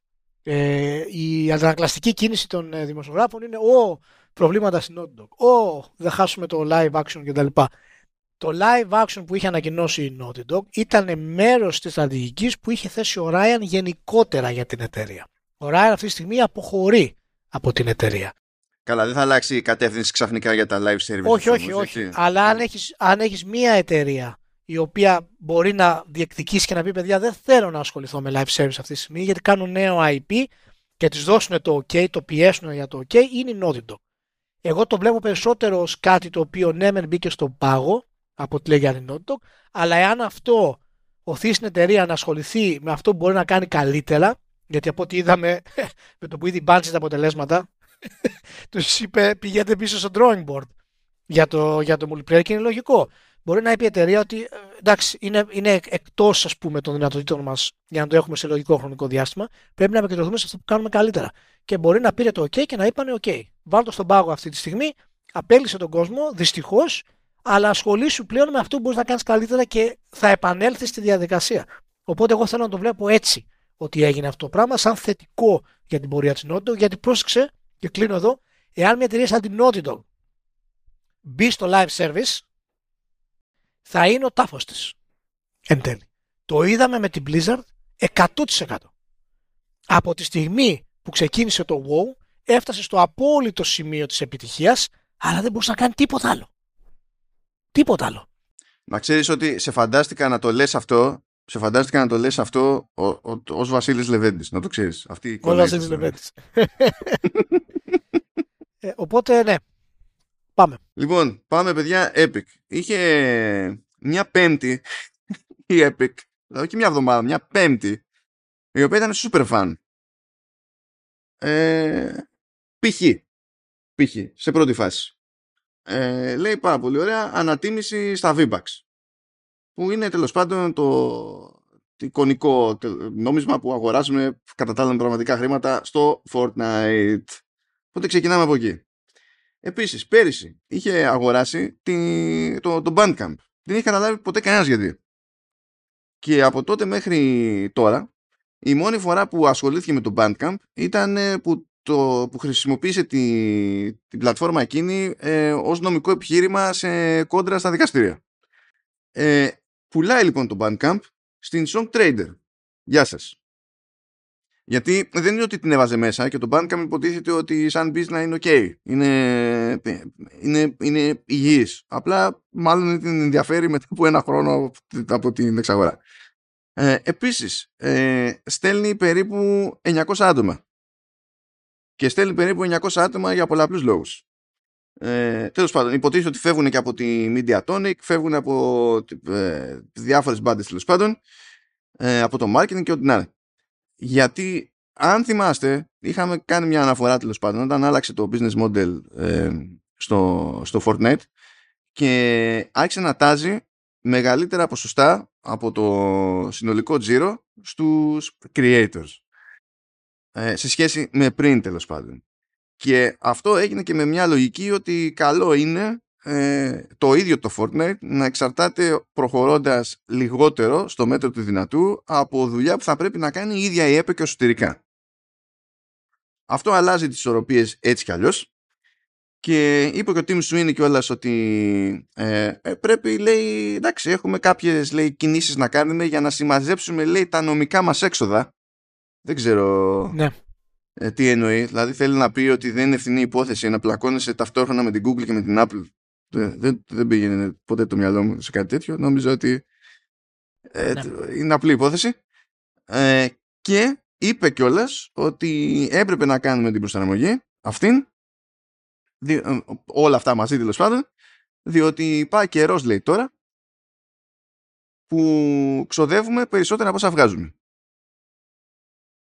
Ε, αυτό σε τι τα ξοδεύουν; Σε τι τα ε, και στα, όχι μόνο στα δικαστήρια, αλλά και στα δικαστήρια. Αλλά το θέμα είναι ότι τα ξοδεύουν τόσο καιρό, στη, η κατεμέ δηλαδή, εκεί που έχουν χάσει περισσότερα λεφτά, πρέπει να είναι το Epic Games Store. Με τα λεφτά που δίνανε για αποκλειστικότητες και τέτοια πράγματα.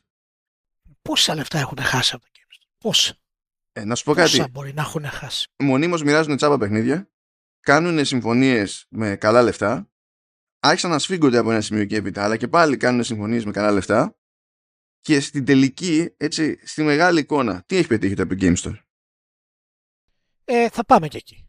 Είναι ερωτηματικό. Θα πάμε και εκεί.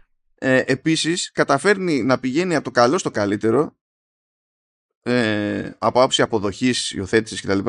με την Unreal Engine. Αυτός για κάποιο λόγο δεν βοηθά και προκύπτει ότι ε, το κομμάτι, δηλαδή business της μηχανής ίδιας δεν είναι καν αρκετά, αρκετά μεγάλη ας πούμε ώστε να παίξει σημαντικό ρόλο στο σύνολο που περιλαμβάνει την business του, του Fortnite και όλα τα υπόλοιπα στη, στην όλη υπόθεση. Αλλά να θυμηθούμε ε, μεταξύ άλλων ότι έχει μια βασική διαφορά η Epic. Γιατί συνήθως όταν γίνονται τέτοια πράγματα σχολιάζουμε και λέμε ότι αυτά τα, τα έχει ο καπιταλισμός και τι θέλανε στην εταιρεία να μπουν στο χρηματιστήριο και δεν ξέρω και εγώ τι.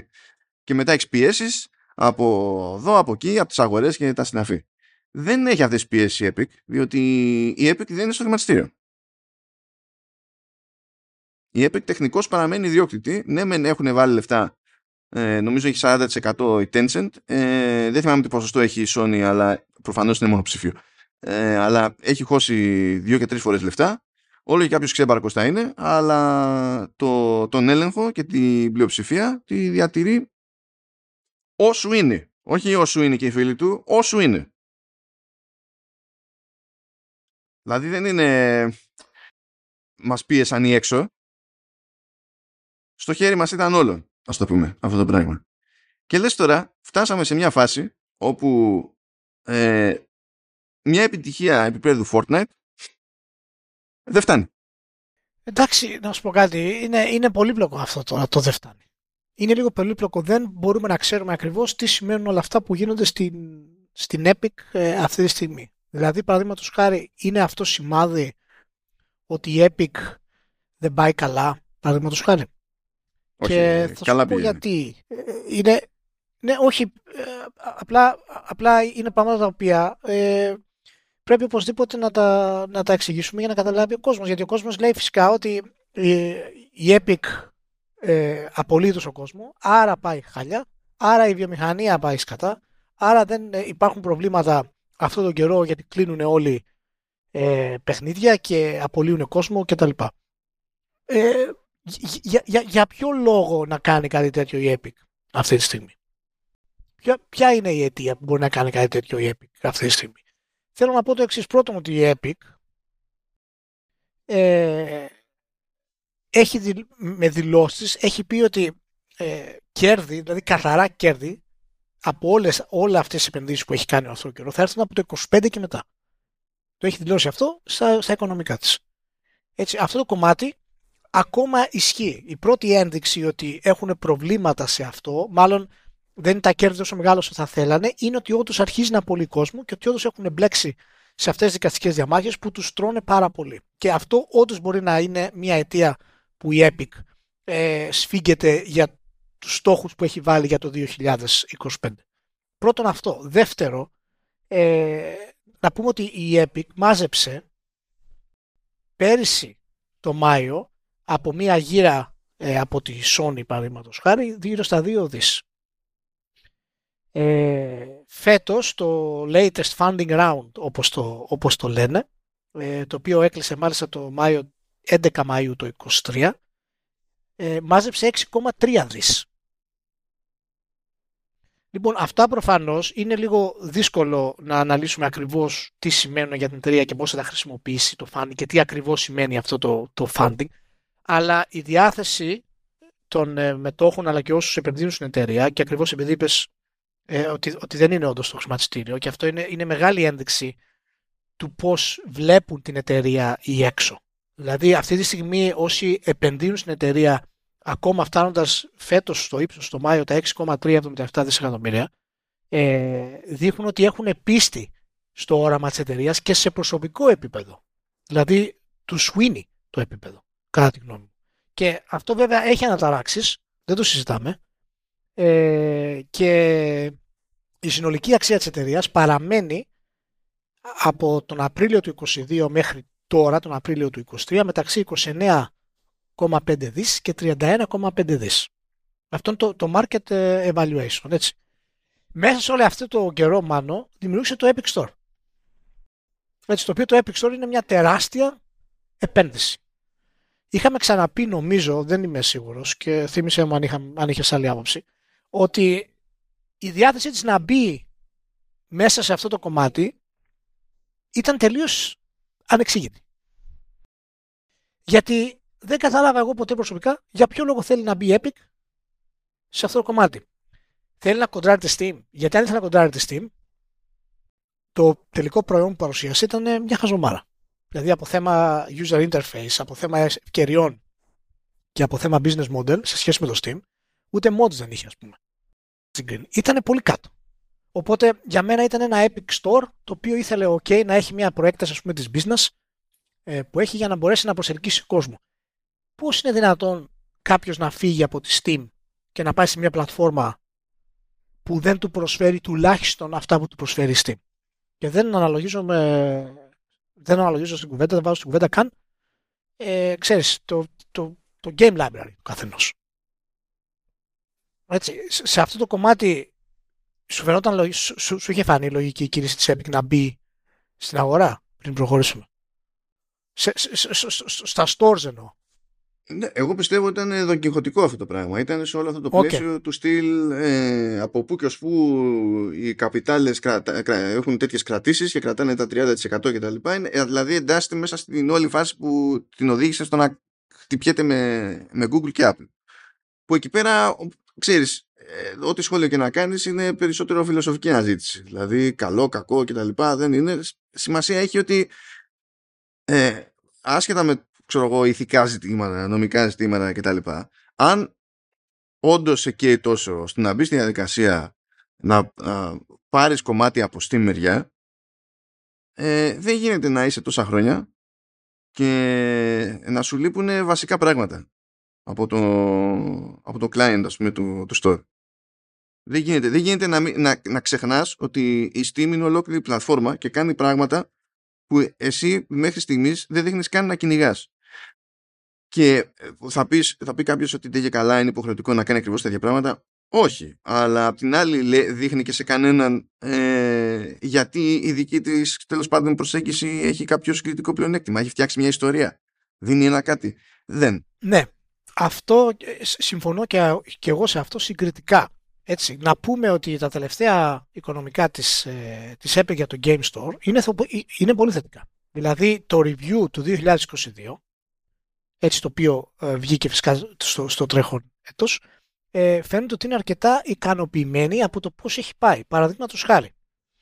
Ε, αυτή τη στιγμή υπάρχουν 230 εκατομμύρια χρήστες στο Epic Game Store. Η αύξηση είναι υπερπολαπλάσια. Γιατί το 2021 ε, ήταν 36 εκατομμύρια. Ε, εντάξει, τι φράγκο φέρνουν, τι φράγκο φέρνουν, αυτό είναι το ζήτημα. Ακριβώς. Ε, ε, συγγνώμη, ε, ενώ η αύξηση είναι 36 εκατομμύρια plus. Έτσι. Δεν είναι ότι ήταν 36 το 21 και πήγε 230 το, το 22. Έτσι. Αλλά, αλλά και πάλι είναι 36 εκατομμύρια παραπάνω. Και αυτό, αυτή τη στιγμή έχει 723 ε, εκατομμύρια λογαριασμούς cross-platform μέσα στο, στο Epic Game Store. Οι daily active users, οι χρήστες δηλαδή ημερησίως, έχουν φτάσει το 34,3 εκατομμύρια, που σημαίνει ότι ο κόσμος παίζει στο Epic Game Store και η γενικά η mini A χρήστες που είναι ενεργοί έχει φτάσει στα 68 εκατομμύρια. Και οι publishers και developers είπαν ότι έχουν, έχουν αυξηθεί, έχουν φέρει 626 νέους PC τίτλους μέσα στο 2022, το οποίο είναι πολύ μεγαλύτερο από οποιαδήποτε προηγούμενη χρονιά και η, που είχε ξεκινήσει το Game Store και players και, και, και, και οι παίκτες ξοδεύουν 355 εκατομμύρια σε third party applications μέσα στο 2022 που είναι 18% πάνω από την προηγούμενη χρονιά. Έτσι. Και ε, για το Free Games Program, όπως το λένε, είναι επίσης ευχαριστημένοι. Και... Καλά, δεν θα δηλώσουν δυσαρεστημένοι τώρα, εντάξει. Ε, προφανώς, προφανώς. Αλλά θέλω να πω ότι εάν όντως ήταν άσχημα τα πράγματα, θα έπρεπε να το δηλώσουν. Δεν μπορούν να δηλώσουν αναλυθεί νούμερα, ας πούμε, στι αναφορέ τους. Τα νούμερα, τα νούμερα θα τα πιστέψω γιατί πηγαίνουν πακέτο με νομική ευθύνη. Αλλά ναι, ναι, επειδή, είναι οπότε... επειδή είναι ιδιόκτητοι, δεν είναι υποχρεωμένοι ε, να, είναι, να έχουν την ίδια διαφάνεια που έχουν οι συγμένες. Θα μου πει και οι συγμένες τώρα κόβουν διαφάνεια από που βρούνε. Αλλά και πάλι είναι άλλο το threshold, ας το πούμε έτσι. Ναι. Τα 99 αυτά παιχνίδια που δόθηκαν δωρεάν το 2022 τους κόστησαν 2.240 δολάρια. Όχι τους κόστησαν, θέλω να πω, η, το συνολικό τους, η συνολική τους αξία. Εάν κάποιος δηλαδή πήρε και τα 99, είναι σαν να πήρε δωρεάν παιχνίδια που αξίζουν 2.240 δολάρια, το οποίο είναι φυσικά πάρα πολύ σημαντικό ποσό. Έτσι, αν κάποιος πήρε τα πάντα. Ε, και 700 εκατομμύρια παιχνίδια τα οποία είναι δωρεάν συνολικά ε, είχαν πάρει φέτος οι, οι παίχτες ε, μπήκανε μέσα, τα κατέβασαν, μπήκανε κτλ. Ε, είναι νέο ρεκόρ δηλαδή αυτό το νούμερο στην πορεία του Epic Game Store. Θα αναφέρω όλα αυτά για να δούμε ποιο είναι πραγματικά το πρόβλημα που κάνει αυτό το Saxon και αν όντως πραγματικά έχει πρόβλημα ε, η Epic και, και τι σημαίνει πρόβλημα για την Epic. Ε, και τα νούμερα γενικά όπως πάνε, ε, εμένα με οδηγούν στο συμπέρασμα ότι οι επιλογές της ήταν ε, επιχειρηματικά σωστές, δηλαδή υπάρχει, υπήρχε χώρος στην αγορά να δημιουργηθεί το Epic Game Store, αλλά το κόστος για να το διατηρήσουν και να το φτάσουν εκεί που θέλουν, δηλαδή αυτό το ανέβασμα, δεν ξέρουμε ποιο είναι. Και αν εν τέλει αξίζει οικονομικά. Δηλαδή αν ισχύει αυτό που είπε η Epic, ότι από το 25 και μετά εμείς θα βγάλουμε στην ουσία κέρδος, τι σημαίνει αυτό; Δεν βγάζει κέρδο από το Fortnite. Πόσο έχει βγάλει μέχρι τώρα; Χρειαζόμαστε δηλαδή νούμερα για να καταλάβουμε ακριβώς γιατί η Epic ε, είναι σε, αυτό το, σε, σε αυτή τη δυσκολία αυτή τη στιγμή. Αλλά πρόσεξε, έτσι. Θα σου κάνει εντύπωση εάν η Epic μπει στο χρηματιστήριο σύντομα. Γιατί εάν κοιτάξεις τις δηλώσεις γενικότερα, η Epic αυτή τη στιγμή δεν βγάζει κέρδος. Με την παραδοσιακή έννοια. Δηλαδή, έχει, έχει όριο το 25 για να δημιουργήσει το κέρδος. Έχει κέρδος φυσικά γιατί είναι πολύ μεγάλο το evaluation της εταιρείας λόγω του Fortnite κτλ. Αλλά δεν έχει ε, diversity που λέμε στο πορτοφόλιο της. Είναι one, one trick pony. Ναι, σε αυτό φταίει συγκεκριμένα ο, ο Sweeney. Ήταν Ακριβώς. δηλαδή η επιλογή του Sweeney αυτό το πράγμα. Ακριβώς. Ε, είναι, είναι, δηλαδή, για μένα, για μένα ήταν, δεν θα πω ότι ήταν λάθος, γιατί δεν είναι ότι δεν έχει προσπαθήσει καθόλου. Δηλαδή, αγόρασε άλλους developers, δηλαδή κατέληξε και με τη Mediatonic ή δεν θυμάμαι πώς λέγονται οι άλλοι του Rocket League κτλ. ώστε να μην βασίζεται σε ένα πράγμα ντε και καλά. Έτσι, δεν είναι ότι απλά άραξε και λέει εντάξει θα βγάζουμε για πάντα από το Fortnite ας πούμε. Αλλά το στοίχημα με το Epic Game Store ε, νομίζω ότι δεν ήταν η καλύτερη σύλληψη. Και γενικά όταν βλέπεις, αν, αν βγει η Epic και πει κομμένα τα τσάμπα παιχνίδια ξέρεις τα σημαίνει αυτό για το engagement στο Game Store. ακριβώς, ακριβώς. Και γι' αυτό εγώ δεν καταλαβαίνω το, το business plan του Epic Game Store και είναι νομίζω η αιτία η οποία η Epic έχει αρχίσει να στριμώχνεται για να μπορέσει να βγάλει τα κέρδη που έχει ε, υποσχεθεί να βγάλει από το 25 και μετά 25 μεταξύ 28. 28 είναι το ανώτατο σημείο, αλλά 25 είναι το όριο που πρέπει να ξεκινήσει και αυτό το funding που παίρνει η Epic και από πέρυσι πήρε από τη Sony και τώρα που έκανε αυτή τη γύρα και πήρε ε, 6 δις περίπου από το funding, σημαίνει ότι ετοιμάζεται να κάνει πολύ μεγάλες επενδύσεις γιατί καίγεται. Οπότε η εταιρεία είναι valuated στα 30, στα 30 δις, 31 δις, λόγω του Fortnite, αλλά τα day-to-day expenses, τα, τα, τα operating profits, ας πούμε, πρέπει να είναι πολύ χαμηλά, μάλλον. Και φυσικά δεν είναι στο χρηματιστήριο, άρα δεν μπορούμε να ξέρουμε επακριβώς το τι συμβαίνει σε αυτά τα πράγματα. Και ο Sweeney είναι πολύ πιο μυστικοπαθής από ό,τι θα περίμενα μετά από τόση μεγάλη επιτυχία και συμφωνώ ότι είναι το μεγάλο πρόβλημα η γενικότερη του προσέγγιση γιατί ο Σουίνι θα έπρεπε με, από τη στιγμή εγώ σου εδώ και τρία χρόνια περίπου που το Fortnite είναι, έχει γίνει μια, ένα παγκόσμιο pop culture θα έπρεπε ήδη να έχει ξεκινήσει να κάνει investment και επένδυση και ανάπτυξη σε νέο IP. Χρειάζεται οπωσδήποτε νέο IP ή Epic. Ναι, μεν μπορεί να αγοράσει κάποιο third party, ok, αλλά ε, να τους βγάλει κάποιο παιχνίδι, αλλά αυτοί δεν έχουν τη δύναμη που έχει το branding της Epic, της εταιρείας που είναι πίσω από το Fortnite. Εάν βγει και πει το νέο μας game από την εταιρεία που είναι πίσω από το Fortnite, αυτό έχει πολύ μεγαλύτερη αξία εμπορική και προωθητική από το απλά να πιει αγοράσουμε αυτό το developer και βγάζουμε αυτό το πολύ φοβερό παιχνιδάκι, ας πούμε. Πέρα από το άπειρο ε, ε, σπρώξιμο τσάμπα που μπορεί να κάνει μέσω του, του Fortnite σε οτιδήποτε της γουστάρει, έτσι. Ε, δηλαδή. ναι, ναι, ναι, ναι. Που σκέψου έτσι, αυτό πρέπει να κοστίζει πάρα πολύ. Δεν είναι εύκολο να φέρεις έναν pop καλλιτέχνη να κάνει συναυλία μέσα στο Fortnite.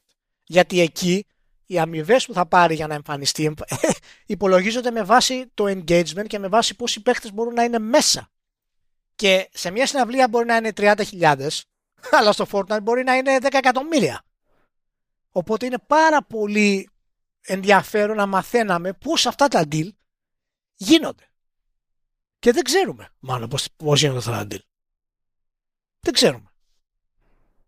Οπότε είναι ίσως από τις μοναδικές εταιρείες που είναι τόσο γνωστοί με τόσο μεγάλο IP που είναι δύσκολο να βρούμε κάποια day-to-day πράγματα για την εταιρεία. Και αυτό έχει να κάνει φυσικά πάρα πολύ και με την μη εισαγωγή της στο χρηματιστήριο. Πιστεύεις θα μπει στο χρηματιστήριο Epic; Εμένα μου φαίνεται περίεργο αυτό. Με, δεδομένο, με δεδομένα τα σκαλώματα του Sweeney.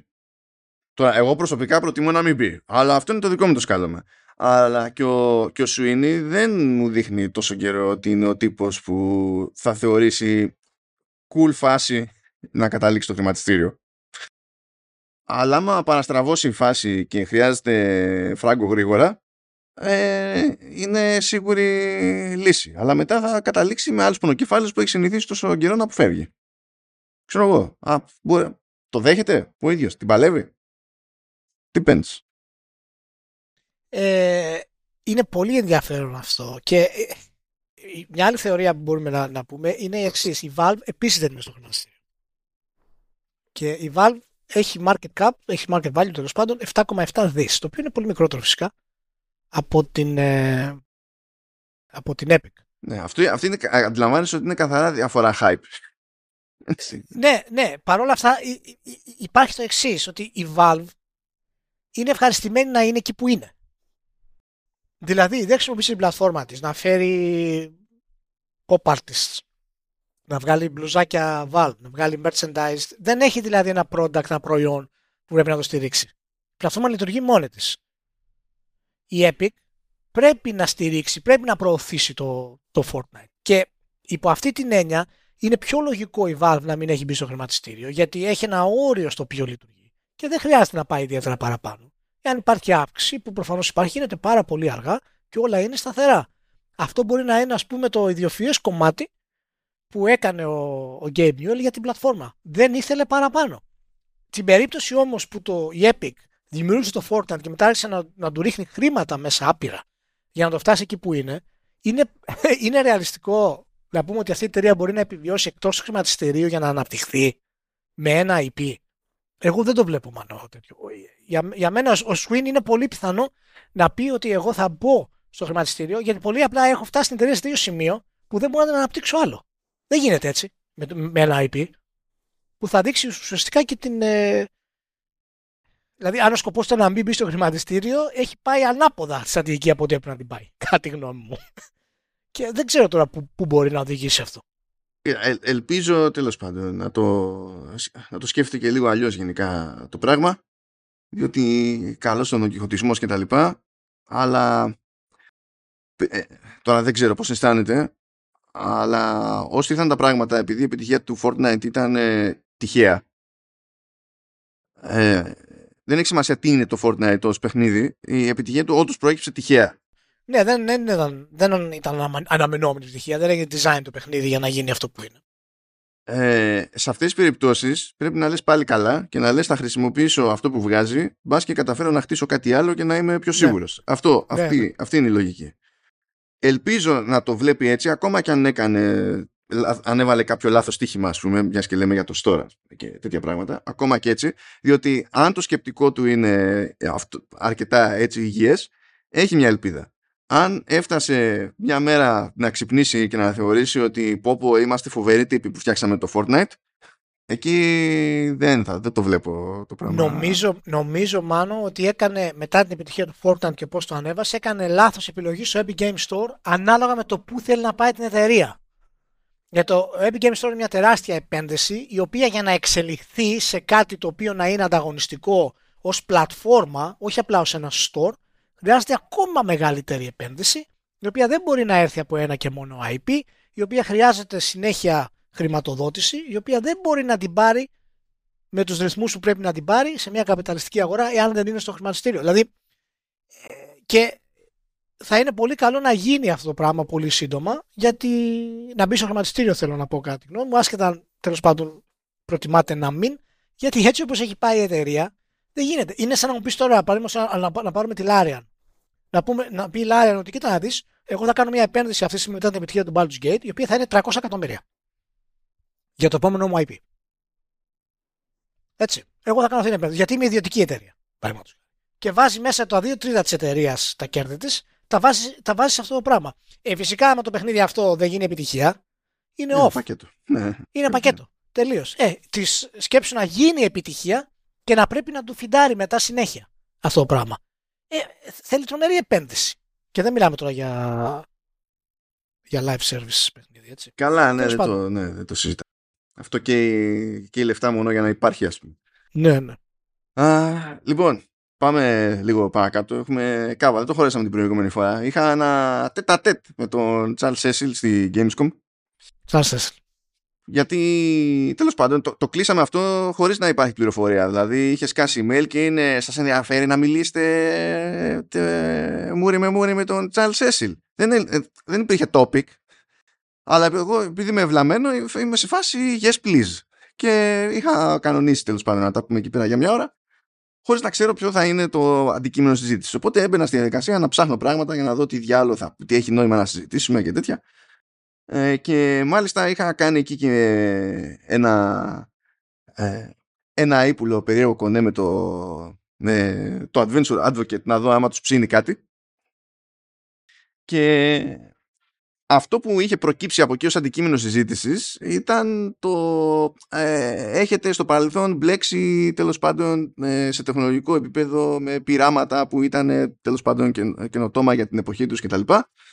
Ε, και μιας και τώρα είμαστε στη φάση που όλοι ψάχνονται και να δοκιμάσουν κάτι με, με AI πώς, πώς το σκέφτονται τέλος πάντων στη Revolution και τα συνάφη.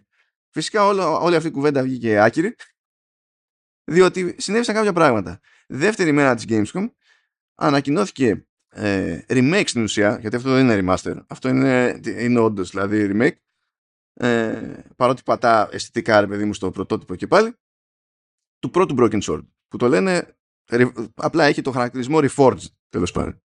Και ανακοινώθηκε και νέο νέο, κανονικότατο νέο Broken Sword, που τεχνικώς είναι το έκτο, νομίζω. Ναι.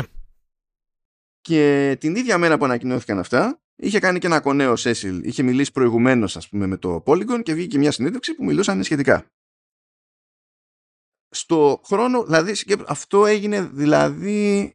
Η ανακοινώση έγινε τετά, ημέρα Τετάρτη και εγώ είχα τη συνάντηση με τον Σέσιλ ημέρα Παρασκευή. Λοιπόν, μέχρι, τη, μέχρι την Παρασκευή, από την Τετάρτη μέχρι την Παρασκευή, το άτομο είχε φάει κρά άπειρο στο web επειδή είχε βγει και είχε πει ότι έχουμε χρησιμοποιήσει ε, μοντέλο AI για να μας βοηθήσει με το Reforged στο, στο artwork. Ουφ. Ναι. Και, και τρελαίνονται και αρχίζουν και τον κράζουν με το σκεπτικό ότι ξέρεις αυτό είναι κα- ε, κάνεις τσιπιά και έτσι δεν παίρνουν δουλειά ξέρω εγώ artists που υπό άλλες συνθήκες θα, παίρνουν, θα είχαν δουλειά να βγάλουν κανένα φράγκο και έτσι και μα και μου και τα λοιπά. αυτό όμως εγώ δεν είχα προλάβει, στο κάψιμο της έκθεσης δεν είχα προλάβει να το πάρω χαμπάρι ότι είχε φάει το κρά. Είχα απλά διαβάσει τη συζήτηση του με το Polygon. Που εκεί πέρα γινόταν κουβέντα και για AI. Και μπαίνω λοιπόν εγώ στη συνάντηση. Και λέω εντάξει, είχα κάνει λέω προετοιμασία, αλλά λέω πήγε, πήγε στράφη. Λέω. Μόλις δηλαδή βγήκε η φάση με Polygon, έπρεπε να αλλάξω όλη η προετοιμασία. Πήγε λέω περίπατο. Και λέω των πραγμάτων, λέω, θα μιλήσουμε για AI. Και έτσι όπως του το είπα, νόμιζε ότι ήμουν και εγώ μπριζωμένος να τον κράξω. Ναι. και άρχισε, άρχισε να δίνει πόνο συζητώντας για το AI, αλλά ήταν από μια φάση που, δηλαδή, το, ε, τα έλεγε ως άμυνα. Και έπρεπε να του εξηγήσω δύο-τρεις φορές ότι δεν χρειάζεται να έχει αμυντική στάση, διότι δεν, ε, το θα συζητήσουμε για το AI από μένα δεν σημαίνει ότι θα τον κράξω για το AI. Αλλά αυτό κατέληξε τέλος πάντων να είναι ουσιώδες αντικείμενο συζήτησης από την άποψη ότι λέει ρε παιδί μου, γιατί η Revolution Software είναι πολύ μικρή ομάδα. Εδώ και χρόνια είναι πάρα πολύ μικρή ομάδα. Και δουλεύει, νομίζω, από, από το 2013, που ήταν και πιο πριν, έχει πει δημοσίως ότι και καλά όσο λειτουργούμε θα λειτουργούμε με το Hollywood model από την άποψη ότι εμείς κάνουμε το δημιουργικό αλλά όλο το υπόλοιπο είναι outsourced. Γιατί αλλιώς δεν βγαίνουμε. Είχε έρθει πολύ κοντά στο να πάει για φούντο γενικά η εταιρεία. Να πούμε μια μικρή, μια μικρή παρένθεση εδώ εμβόλυμο για όσους δεν γνωρίζουν ότι η Revolution Software έτσι, ε, τώρα λέγεται Revolution Software, το κανονικό της όνομα είναι Revolution όπως ιδρύθηκε, έγινε το 1990. Η ομάδα παραμένει ενεργή από το 1990 έως σήμερα ως developer μερικές φορές publisher αλλά κυρίως ως developer. Και είναι μια ομάδα που έχει παραμείνει μικρή. Έτσι είναι υπεύθυνη φυσικά για κλασικά adventure games όπως το Lure of the Temptress που δημιούργησε το Virtual Theater, μια μηχανή adventure εκείνη την εποχή, το Beneath Steel Sky και το Broken Sword φυσικά τη σειρά που είναι από τα και τα τρία είναι από τα αγαπημένα μου ε, παιχνίδια σε μια εποχή όπου ξέρεις το μονοπόλιο ήταν της LucasArts και έχει μείνει ενεργή ακόμα και τώρα που η LucasArts έχει στην ουσία διαλυθεί. Έτσι, οπότε δείχνει πολύ χαρακτηριστικά ε, το πόσο σημαντική είναι η εταιρεία διαχρονικά μέσα στον χώρο και ιδιαίτερα ο Σέσιλ σε αυτό το κομμάτι. Ε, και εξηγεί λοιπόν ότι όταν ε, έχεις τόσο μικρή ομάδα ε, το concept ότι προσπαθώντας να φτιάξεις μια παραγωγή τύπου Reforged που πρέπει να πιάσεις στην ουσία το 2D art του τότε και να το ξανακάνεις σε ανάλυση τέρμα θεού και φυσικά ε, άπειρες φορές για τα πόσα καρέ του animation έχεις να καλύψεις ε, σημαίνει ένα έξοδο το οποίο εξ αρχής δεν είναι επιλογή για τη Revolution. Οπότε η χρήση του, του AI είναι ο μόνος τρόπος να βγει το Reforged. Δεν είναι ότι α, ε, είπαμε να φτιάξουμε το Reforged και αποφασίσαμε να το βγάλουμε τσίπικα. Είναι ότι αν θέλουμε να φτιάξουμε το Reforged, η μόνη επιλογή είναι αυτή. Διαφορετικά δεν υπάρχει Reforged. Είναι τέλος. Ναι. Και έγινε πολύ πιο συγκεκριμένο στο πώς έγινε τέλος πάντων αυτή, με ποια λογική πήγαν και πήγανε προσεκτικά. Α πούμε, επειδή ξέρω, λέει, ότι ε, γίνεται μεγάλο τζέρτζελο με, για τα δεδομένα που χρησιμοποιούνται στην εκπαίδευση αυτών των μοντέλων AI, που είναι δουλειές τρίτων, ας πούμε, για τις οποίες δεν αποζημιώνουν, για την οποία δουλειά τέλος πάντων δεν αποζημιώνεται κανένας και τέτοια. Λέει, εμείς φτιάξαμε το δικό μας το μοντέλο και το κάναμε train στο Πανεπιστήμιο του York στα δικά μας, λέει, δεδομένα. Στα δικά μας. Γιατί δεν θέλαμε να πάμε και να μπλέξουμε. Και δεν είναι λέει ότι βγάζει το art έτοιμο κτλ. Γιατί το μοντέλο αυτό έχει κάποιες αδυναμίες. Αλλά είναι διαφορετικό λέει να πιάσω τους artists που είναι artists λέει, που είχαν δουλέψει και στο πρωτότυπο. Είναι να πια... διαφορετικό να πιάσω τους artists και να μου διορθώσουν ξέρω εγώ, πρόσωπα και τέτοια πράγματα από το να τους πω φτιάξτε μου όλα αυτά τα άπειρα καρέ που θα χρειαστώ και θα μείνουμε εδώ για πάντα. Και θα κάνουμε 500 ναι. χρόνια να βγάλουμε το παιχνίδι. Ναι, και φυσικά γιατί είπαμε για την ιστορία της εταιρείας και τα λοιπά είναι για να ε, δείξουμε πόσο ε, κάφρι και απαράδεκτο είναι το gaming κοινό ας πούμε στην, ε, στο ίντερνετ ε, οποία δεν ξέρει καν πολλοί από αυτούς μπορεί να μην ξέρουν το DNA της εταιρείας. Ε, για αυτό το πράγμα. Δεν θα, ποτέ δεν θα γύριζε ο Σέσιλ να βγάλει παιχνίδι το οποίο είναι AI based και να αντικαταστήσει την ομάδα του. Είναι, είναι τραγικό αυτό το πράγμα να το πεις. Το να τον βοηθήσει για πράγματα γιατί είναι θέμα οικονομικό, εμπορικό, γιατί παραμένει μια μικρή ομάδα, είναι πάρα πολύ λογική απόφαση. Αλλά Εντάξει τώρα, τι να πω, να βγάλω τα ρούχα μου για να τα μασίσω. Ναι, εκεί αντέδρασε ποντιακά γενικά το δίκτυο, γιατί επειδή τέλος πάντων υπάρχει γενικά ένας χαμός γύρω από θέματα AI και έχουμε ήδη περιπτώσεις που έχει χρησιμοποιηθεί στραβά, παίζει καχυποψία, ρε παιδί μου. Αλλά ρε φίλε, άραξε λίγο. Δηλαδή, Κόψε λίγο Ναι, κίνηση. Μα, μάθε λίγο παραπάνω κάτι πρώτα. Κάνε μια. Και Τέλος για να συμπληρώσω και το σχόλιο σου, μετά είπαμε για το Parsival Stone, το οποίο είναι το καινούριο, είναι και καλά το Broken Sword 6. Λέει και εκεί κάναμε κάποια πειράματα, λέει, για να διευκολυνθούμε με AI. Αλλά λόγω, λέει, της ε, κατεύθυνσης που είχαμε πάρει στα, στο ύφος που θέλαμε, στα εικαστικά κτλ. Εκεί λέει πολύ απλά δεν βόλευε. Οπότε λέει εκεί δεν έχουμε τέτοια εμπλοκή του AI όσο, είχα, όσο έχουμε λέει στο Reforged που είναι στην ουσία remake. Δηλαδή δεν είναι ότι φτιάξαμε ένα πράγμα και τώρα πάμε γιούχου και στην τελική καλύτερα, καλύτερα να πούμε ότι θα έχουμε κανένα άτομο παραπάνω στο καινούριο από το να έχουμε κανένα άτομο παραπάνω στο Reforged με δεδομένο ότι το budget που έχουμε είναι αυτό που είναι και δεν μπορούμε να κάνουμε παπάδες. Και μέσα σε όλα μου είπε και, το, το, το, και ο Σέσιλ ότι ένας λόγος που υφίσταται ακόμη σήμερα η εταιρεία ε, είναι get this. Το πόσο καλά πήγε ένα αρχικό κονέ που έκανε πριν από περίπου 10 χρόνια με την Apple για να φέρει ε, το Broken Sword στο iPhone. Και ότι εκείνο πήγε Ωραίο. τόσο καλά γιατί είχε, ήτανε, είχε τέλος πάντων ένα προηγούμενο το οποίο δεν τους είχε φέρει σε, τους είχε φέρει σε δύσκολη θέση. Και αυτό πήγε τόσο καλά που τους έδωσε το budget για τα επόμενα βήματα. Και έτσι κατ' εμέ εξηγείται και το κονέ που έκανε παρακάτω με Apple ξανά ώστε να χρηματοδοτηθεί και να βγει πρώτα σε Apple Arcade το Beyond the Steel Sky και πολύ κατόπιν ερωτής ας πούμε που βγήκε μετά κανονικότατα και σε κονσόλες ξέρω εγώ PC και, και, και ιστορίες. Που ήταν, αυτή ήταν μια λεπτομέρεια που δεν ήξερα ρε παιδί μου ότι σώθηκε από σπόντα επειδή βγήκε στο iPhone το Broken Sword. Δηλαδή το, το Broken Sword κατά μία έννοια σώθηκε από το Broken Sword.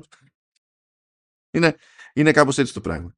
Τέλος πάντων θα έχω περισσότερα ως, ως προς αυτό γιατί δεν έχω πιάσει ακόμα στο trending να κάνω τα επεισόδια για Broken Sword και για την όλη τη συζήτηση αλλά θέλω να σε ενημερώσω τουλάχιστον, τουλάχιστον να το προλάβω αυτό στο, στο Vertical θέλω να σε ενημερώσω Ηλία ε, ότι με, ε, όπως μου είπε ο, ο Σέσιλ ο γιος του είναι λίγο χέστης.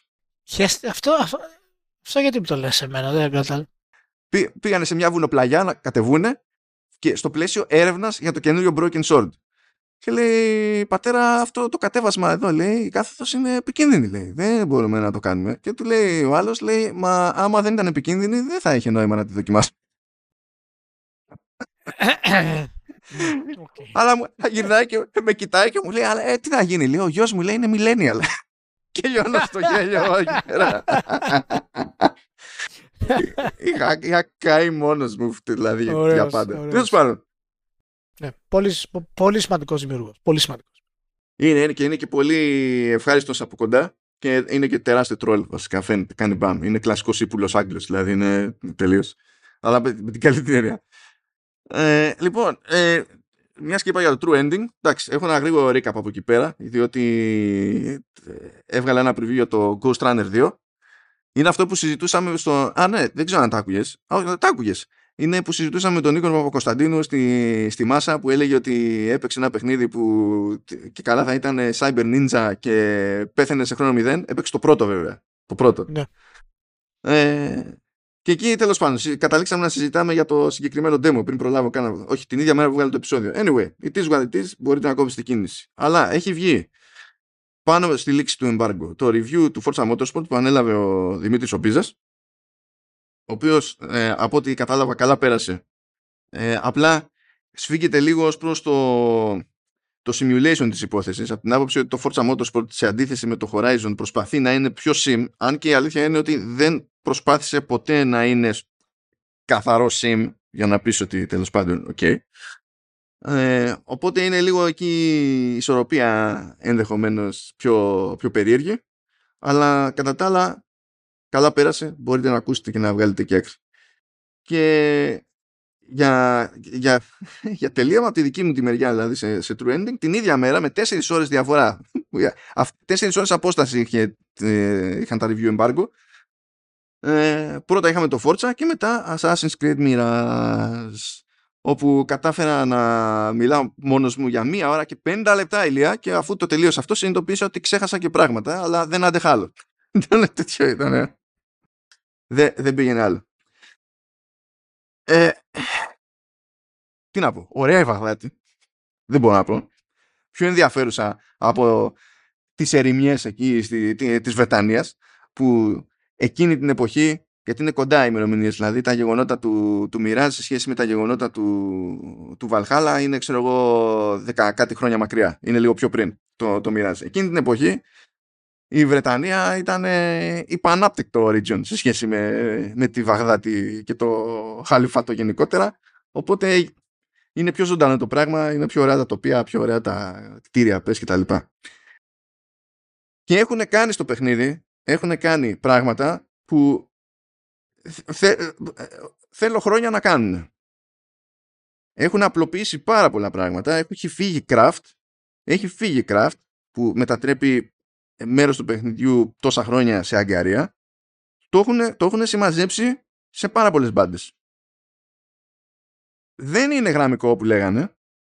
Ακόμα και ε, με τον όρο ε, πιο γραμμικό σε σχέση με τα άλλα, εκεί διαφωνώ, διότι τα μόνα γραμμικά κομμάτια του παιχνιδιού είναι λίγο στην αρχή και λίγο στο τέλος όλο το υπόλοιπο είναι ίδια φάση. Απλά ο χάρτης δεν είναι το ίδιο τεράστιος, ξέρω εγώ. Εντάξει, οκ, okay, μπράβο. Τεχνικά δεν είναι εντυπωσιακό γιατί είναι και cross-gen, αλλά είναι πιο στιβαρό από το Valhalla και μπορεί να πει κάποιος ότι ξέρω εγώ επόμενο είναι, άμα δεν έχει τόση έκταση ξέρω εγώ το παιχνίδι κτλ ναι αλλά δεν υπάρχει τίποτα στο Valhalla με την πυκνότητα της Βαγδάτης Υπάρχει και εκεί μια τεχνική δυσκολία. Που γυρνάει και boomerang στο Mirage, γιατί αυτό σημαίνει ότι είναι πάρα πολύ εύκολο πάνω στο parkour να κολλάς το πεζούλι που δεν θες. Γιατί είναι όλα πιο πυκνά, ξέρω εγώ, και ό,τι να είναι.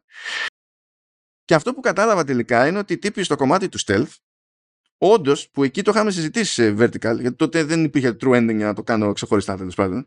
Όταν είχαμε συζητήσει για το δεύτερο DLC του Valhalla, το The Siege of Paris, που είχαν κάνει κάτι πειράματα εκεί πέρα με, με stealth ε, το πείραμα που κάνανε με stealth είναι η βάση για την προσέγγιση που εκεί στο The Siege of Paris είναι η βάση για την προσέγγιση που έχουν στο Mirage. Με ένα concept ότι σκας ένα χώρο, ειδικά στα μεγάλα τα assassinations ας πούμε, υπάρχουν κάποια opportunities που πρέπει να ψάξεις. Ε, είναι εύκολο να βρεις ένα-δύο για να σου δώσει επιλογή το παιχνίδι, αλλά άλλα θέλουν περισσότερο ψάξιμο και μετατρέπεται και η πλοήγηση στο χώρο, το κτίριο κτλ. Ε, σε κάτι που έχει να το λες και περίπου γρίφο ξέρω εγώ. Κάποιες ευκαιρίες ανοίγουν αν έχεις ασχοληθεί επαρκώς με κάποιες παράπλευρες δραστηριότητες, οπότε συνδέονται λίγο οι ευκαιρίες που έχεις με το κατά πόσο έχεις ασχοληθεί με τα πέριξ που τα πέριξ είναι λιγότερο μούφα σε σχέση με το παρελθόν, είναι λιγότερα σε όγκο, είναι λιγότερο μούφα και έχουν και πιο χρήσιμες ανταμοιβές για το όλο. Ό, όλα αυτά καλά. Όλα αυτά καλά. Okay. Δεν έχω καν συγκλονιστική διαφωνία με το σύστημα μάχης που έχω διαβάσει από εδώ και από εκεί ότι κάποιοι θεωρούν ότι είναι το ίδιο με το πρωτότυπο και το ίδιο εύκολο και ότι πατάς ένα κουμπί και είναι και ε, όταν έχεις μπλέξει σε μάχη πια δεν μιλάμε για το stealth και απλά πεθαίνει ο άλλος και είναι περίπατος δεν ισχύει αυτό το πράγμα δεν ισχύει Πρώτα απ' όλα δεν γίνεται να φάσει έναν με ένα κουμπί πάνω στη μάχη. Δεν γίνεται. Είναι αδύνατο. Τέλος. Αυτό είναι, δεν ισχύει. Όποιος το λέει αυτό δεν ξέρω τι έπαιζε. Ε, με δύο γίνεται. Άμα είσαι καλός στο parrying, με δύο γίνεται. Με ένα δεν γίνεται. Σας το υπογράφω. Αλλά τέλος πάντων, οκ. Okay. Και περιμένει το παιχνίδι να παίξει stealth. Στα αλήθεια. Γιατί είναι πολύ εύκολο. Δηλαδή, μπορείς να χρησιμοποιήσεις μάχη, μάχη για να γλιτώσεις, αλλά δεν είναι η καλύτερη επιλογή και δεν θέλεις και πολλά πολλά για να σε κάνουν τόπι έτσι και σου ξεφύγει λίγο η κατάσταση, τόπι. Και φυσικά λοιπόν, εφόσον είσαι με stealth, έχεις αντιμέτωπος με το AI. Και το AI, μα το Θεό, είναι του Valhalla. Που το, στο Valhalla η προσέγγιση είναι ότι όλα μας τα προβλήματα ε, λύνονται με ένα ουρλιαχτό και ένα τσεκούρι. Και είναι αυτό το AI. στο, στο τέτοιο. Ε, ε, ναι, εντάξει. τι να σου πω, Μάνο. Πραγματικά δηλαδή χαρά στο κουράγιο σου και χαρά στο κουράγιο των παιδιών που, που συνεχίζουν και παίζουν αυτή τη σειρά. Πραγματικά εγώ δεν μπορώ να καταλάβω τον λόγο ύπαρξης του Mirage πέρα από, από μια καθαρά αρπαχτή. Τίποτα άλλο. Δεν έχει τίποτα gameplay που δεν έχουμε ξαναδεί στην ίδια τη σειρά. Δηλαδή αυτό είναι τρομερό δηλαδή. Δηλαδή να, να γυρίσουμε, δεν το έχω παίξει το παιχνίδι, οπότε, οκ, okay, αν κάνω λάθος κάποια πράγματα είναι από αυτά που έχω δει και διαβάσει, αλλά έχουμε φτάσει στο σημείο να πανηγυρίζουμε επειδή το Assassin's Creed επέστρεψε σε κάτι που έχει κάνει πριν 7 χρόνια. Πριν 8 χρόνια. Εντάξει, είναι λίγο υπερβολική αυτή η θέση, αλλά δεν είναι εκτός τόπου και χρόνου. Εντάξει, δηλαδή είναι... Κοίτα να δεις, είναι η ουσία είναι, είναι το θέμα. Δηλαδή, εάν κάποιος παίξει στο Assassin's Creed και πει ότι όχι, έχουμε ανάπτυξη στους μηχανισμούς, θα το δεχόμουν, αλλά δεν έχει ρε μαλλον ανάπτυξη στους μηχανισμούς. Διαφοροποίηση έχει, οι οποίοι μάλιστα επιστρέφουν σε template το οποίο ίσχυε πολλά χρόνια πριν. Δεν καταλαβαίνω την αιτία ύπαρξης. Το σύστημα με τα opportunities είναι, είναι καλό. Είναι καλό. Αλλά που να, δεν, μπορεί, δεν το στηρίζει το υπόλοιπο, ας πούμε. Όχι, οκ okay, αυτό, αλλά να σου πω κάτι. Το σύστημα με τα opportunities είναι κάτι το οποίο το κάνει το Hitman εδώ και 10 χρόνια. Καλά, ναι, και είναι πιο. Ναι, σίγουρα, σίγουρα. Και είναι πιο, εκεί είναι πιο sandbox Θέλω να πω ότι, ότι, ότι, είναι ok αυτό. Είναι ένα ωραίο πράγμα που προσθέτουν σε αυτό το αλλά το Assassin's Creed είναι, είναι κάτι το οποίο δεν μπορεί να μου δώσει εμένα το ίδιο πράγμα που μου έδινε, το ίδιο parkour, το ίδιο τέτοιο, το ίδιο ανέβασμα το, και το, εν τέλει το ίδιο AI σε αυτό το πράγμα. Είναι, είναι πραγματικά, εγώ δεν μπορώ να καταλάβω το λόγο ύπαρξης του Assassin's Creed Mirage. Ε, Εμπορικός είναι ο λόγος, οκ. Okay. Αλλά δεν μπορώ να καταλάβω δημιουργικά, δηλαδή ποια είναι η αιτία που βγήκε το Assassin's Creed Mirage για να δώσει τι σε αυτό το πράγμα. Εντάξει, αυτό το έχουμε ξανασυζητήσει, νομίζω δηλαδή. Δεν θυμάμαι. Ο Νέρο, Fair, δεν θυμάμαι. Να, να σου πω κάτι, ρε, μάλλον. Το, το, το, reboot που έκανε με το Origins, το soft reboot με το Origins, μετά με το Odyssey και εν τέλει με το Valhalla, εγώ το προτιμώ αυτό. Προτιμώ δηλαδή να πάει και να, να βρει τον εαυτό του αλλάζοντας σε πιο RPG στοιχεία, παρά να επιστρέψει πίσω σε ένα gameplay που ήταν στην ουσία οι βάσεις σου είναι τόσο παλιές και δεν μας το φέρει τίποτα καινούριο γιατί προφανώς για να έχεις καλό stealth ή πρέπει να σχεδιάσεις το παιχνίδι ολοκληρωτικά ως stealth ή πρέπει να ανεβάσεις το AI. τα οποία κανένας άλλο παιχνίδι δεν τα κάνει. Δεν είναι μόνο το Assassin's Creed αυτό για το AI, ας πούμε. Το stealth, ok. Αλλά τι να σου πω. Ε, είναι ένα παιχνίδι το οποίο από ό,τι φαίνεται είσαι ok, περνάς ok κτλ. Αλλά τι να σου πω, είναι, έχει καταντήσει FIFA δηλαδή η κατάσταση. Τώρα δηλαδή κάνει, παίρνει στοιχεία από την ίδια σειρά. Όπα, δεν θα μου το χαλάσεις. Ε, λοιπόν, δεν θα μου το χαλάσεις. Έτσι, μικρό spoiler, αλλά το λέω από την αρχή στο αντίστοιχο επεισόδιο True Ending, που τέλος πάντων, συνήθως τα links θα είναι σημειώσεις από αυτού του, του vertical. Έχω, ε, ε, πλέον λέω το Assassin's Creed είναι το Dynasty Warriors του δυτικού του κόσμου. είναι τέτοια φάση. Αυτό είναι πιο καλό γιατί κάνουν, δεν είναι ότι μένουν ακίνητοι. Δεν είναι ότι δεν, ε, ότι δεν λογαριάζουν την κριτική που τους ασκείς. Αλλά ο τρόπος τον οποίο δουλεύει, δουλεύει η Ubisoft σημαίνει ότι οι αλλαγές έρχονται δύσκολα, αργά, με ενδιάμεσα βήματα και ακόμη και όταν είναι προς τη σωστή την κατεύθυνση βγαίνει το τελικό αποτέλεσμα και καταφέρνει να είναι και πάλι δύο βήματα πίσω από αυτό που θα έβγαζε νόημα τώρα. Είναι, έχει, είναι, αυτό το, το περίεργο. Και ε, μου κάνει μεγαλύτερη εντύπωση γιατί, πώς να σου πω, το Origins βγήκε το 17. Έτσι. Μπαμ μπαμ, νομίζω το 18 ή το 19 ε, ήταν που βγήκε το, το, τέτοιο, το Odyssey. Και το Valhalla βγήκε το 20. Λες, είχες αέρα τώρα, δηλαδή περάσανε τρία χρόνια. Είναι δυνατόν να μην άγγιξες το AI. Είναι δυνατόν. Το θέμα είναι ότι, OK, εμένα πιο πολύ με ενοχλεί το, το AI, δηλαδή σαφώς, αλλά το AI είναι μέρος και του design. Δηλαδή, αν το design σου είναι απαρχαιωμένο, είναι design το οποίο έχεις ξανακάνει, ε, το μόνο που δεν θες να αλλάξεις στην ουσία είναι το AI. Γιατί μετά την πάτησες. Θες καινούριο design. Γιατί αν το AI αρχίσει να εκμεταλλεύεται όλα αυτά τα κόλπα, τα καινούρια ε, που μπορεί να έχει και του έχεις ένα design το οποίο έχει στην ουσία δύο με τρεις οδούς, για να προχωρήσει ο παίχτης, θα, θα τον ξεφτυλίσει. Οπότε χρειάζεται να παραμείνει ας πούμε, σε αυτή την κατάσταση. Εμένα το μεγάλο μου ερώτημα παραμένει και να κλείσουμε εδώ είναι, είναι γιατί ε, όταν βγάζεις ένα GTA, όταν βγάζεις ένα Red Dead και η διαφορά είναι 6-7 χρόνια, έτσι, ακόμα και οι ίδιοι μηχανισμοί να έχουν μείνει σε μεγάλο βαθμό, τους βλέπεις διαφορετικά γιατί έχουν αλλάξει τα, το επίπεδο των γραφικών, έχουν αλλάξει οι τεχνολογίες, έχουν αλλάξει τα physics, έχουν αλλάξει η πολυπλοκότητα των αποστολών τουλάχιστον. Αλλά το Mirage είναι περισσότερο σαν αυτό που λέμε ας βγάλουμε ένα πιλωτικό. Ε, ε, εμένα ε, ε, αυτό μου κάνει. Ας βγάλουμε ένα πιλωτικό να δούμε πώς θα πάει το, το, το πρώτο επεισόδιο. Και αν αυτό έχει τέτοιο, θα στο γράψω εγώ για όλη τη σεζόν. Ας πούμε. Αντί για τέσσερα, ε, είναι, είναι όντως τέτοιο το vibe. Είναι τέτοιο το vibe. Οπότε, αν το μόνο θετικό μπορώ να δω σε αυτό είναι αν πραγματικά η Ubisoft βλέπει, ξέρεις, δοκιμάζει ας πούμε τα νερά που λέμε για να δει αν όντως μπορεί να επιστρέψει σε μια επαναστατική stealth φόρμουλα για το Assassin's Creed και να φύγει από το κλασικό action RPG που ήταν κοντά ας πούμε σε αυτό να ξαναβρεί τη, την πορεία του. Αν είναι αυτό και θέλει να όντως να... Οκ, okay. ε, ε, εγώ θέλω να, να επιλέξει μια κατεύθυνση και να προσπαθήσει να την κάνει και να την βελτιώσει. Σιγά σιγά.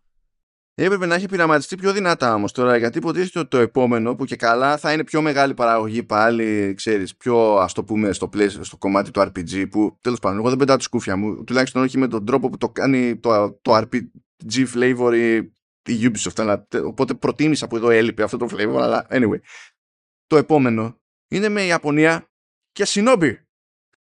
Δεν γίνεται να λύνω τα προβλήματά μου ως Shinobi όπως τα Έλληνα ε, ως Viking. Δεν γίνεται. Δεν γίνεται. Δηλαδή, δεν, απλά δεν γίνεται. Λοιπόν, πάρα πολύ ωραία. Φτάσαμε στο τέλος. Να έχετε ένα σούπερ πουσουγού να το ευχαριστηθείτε.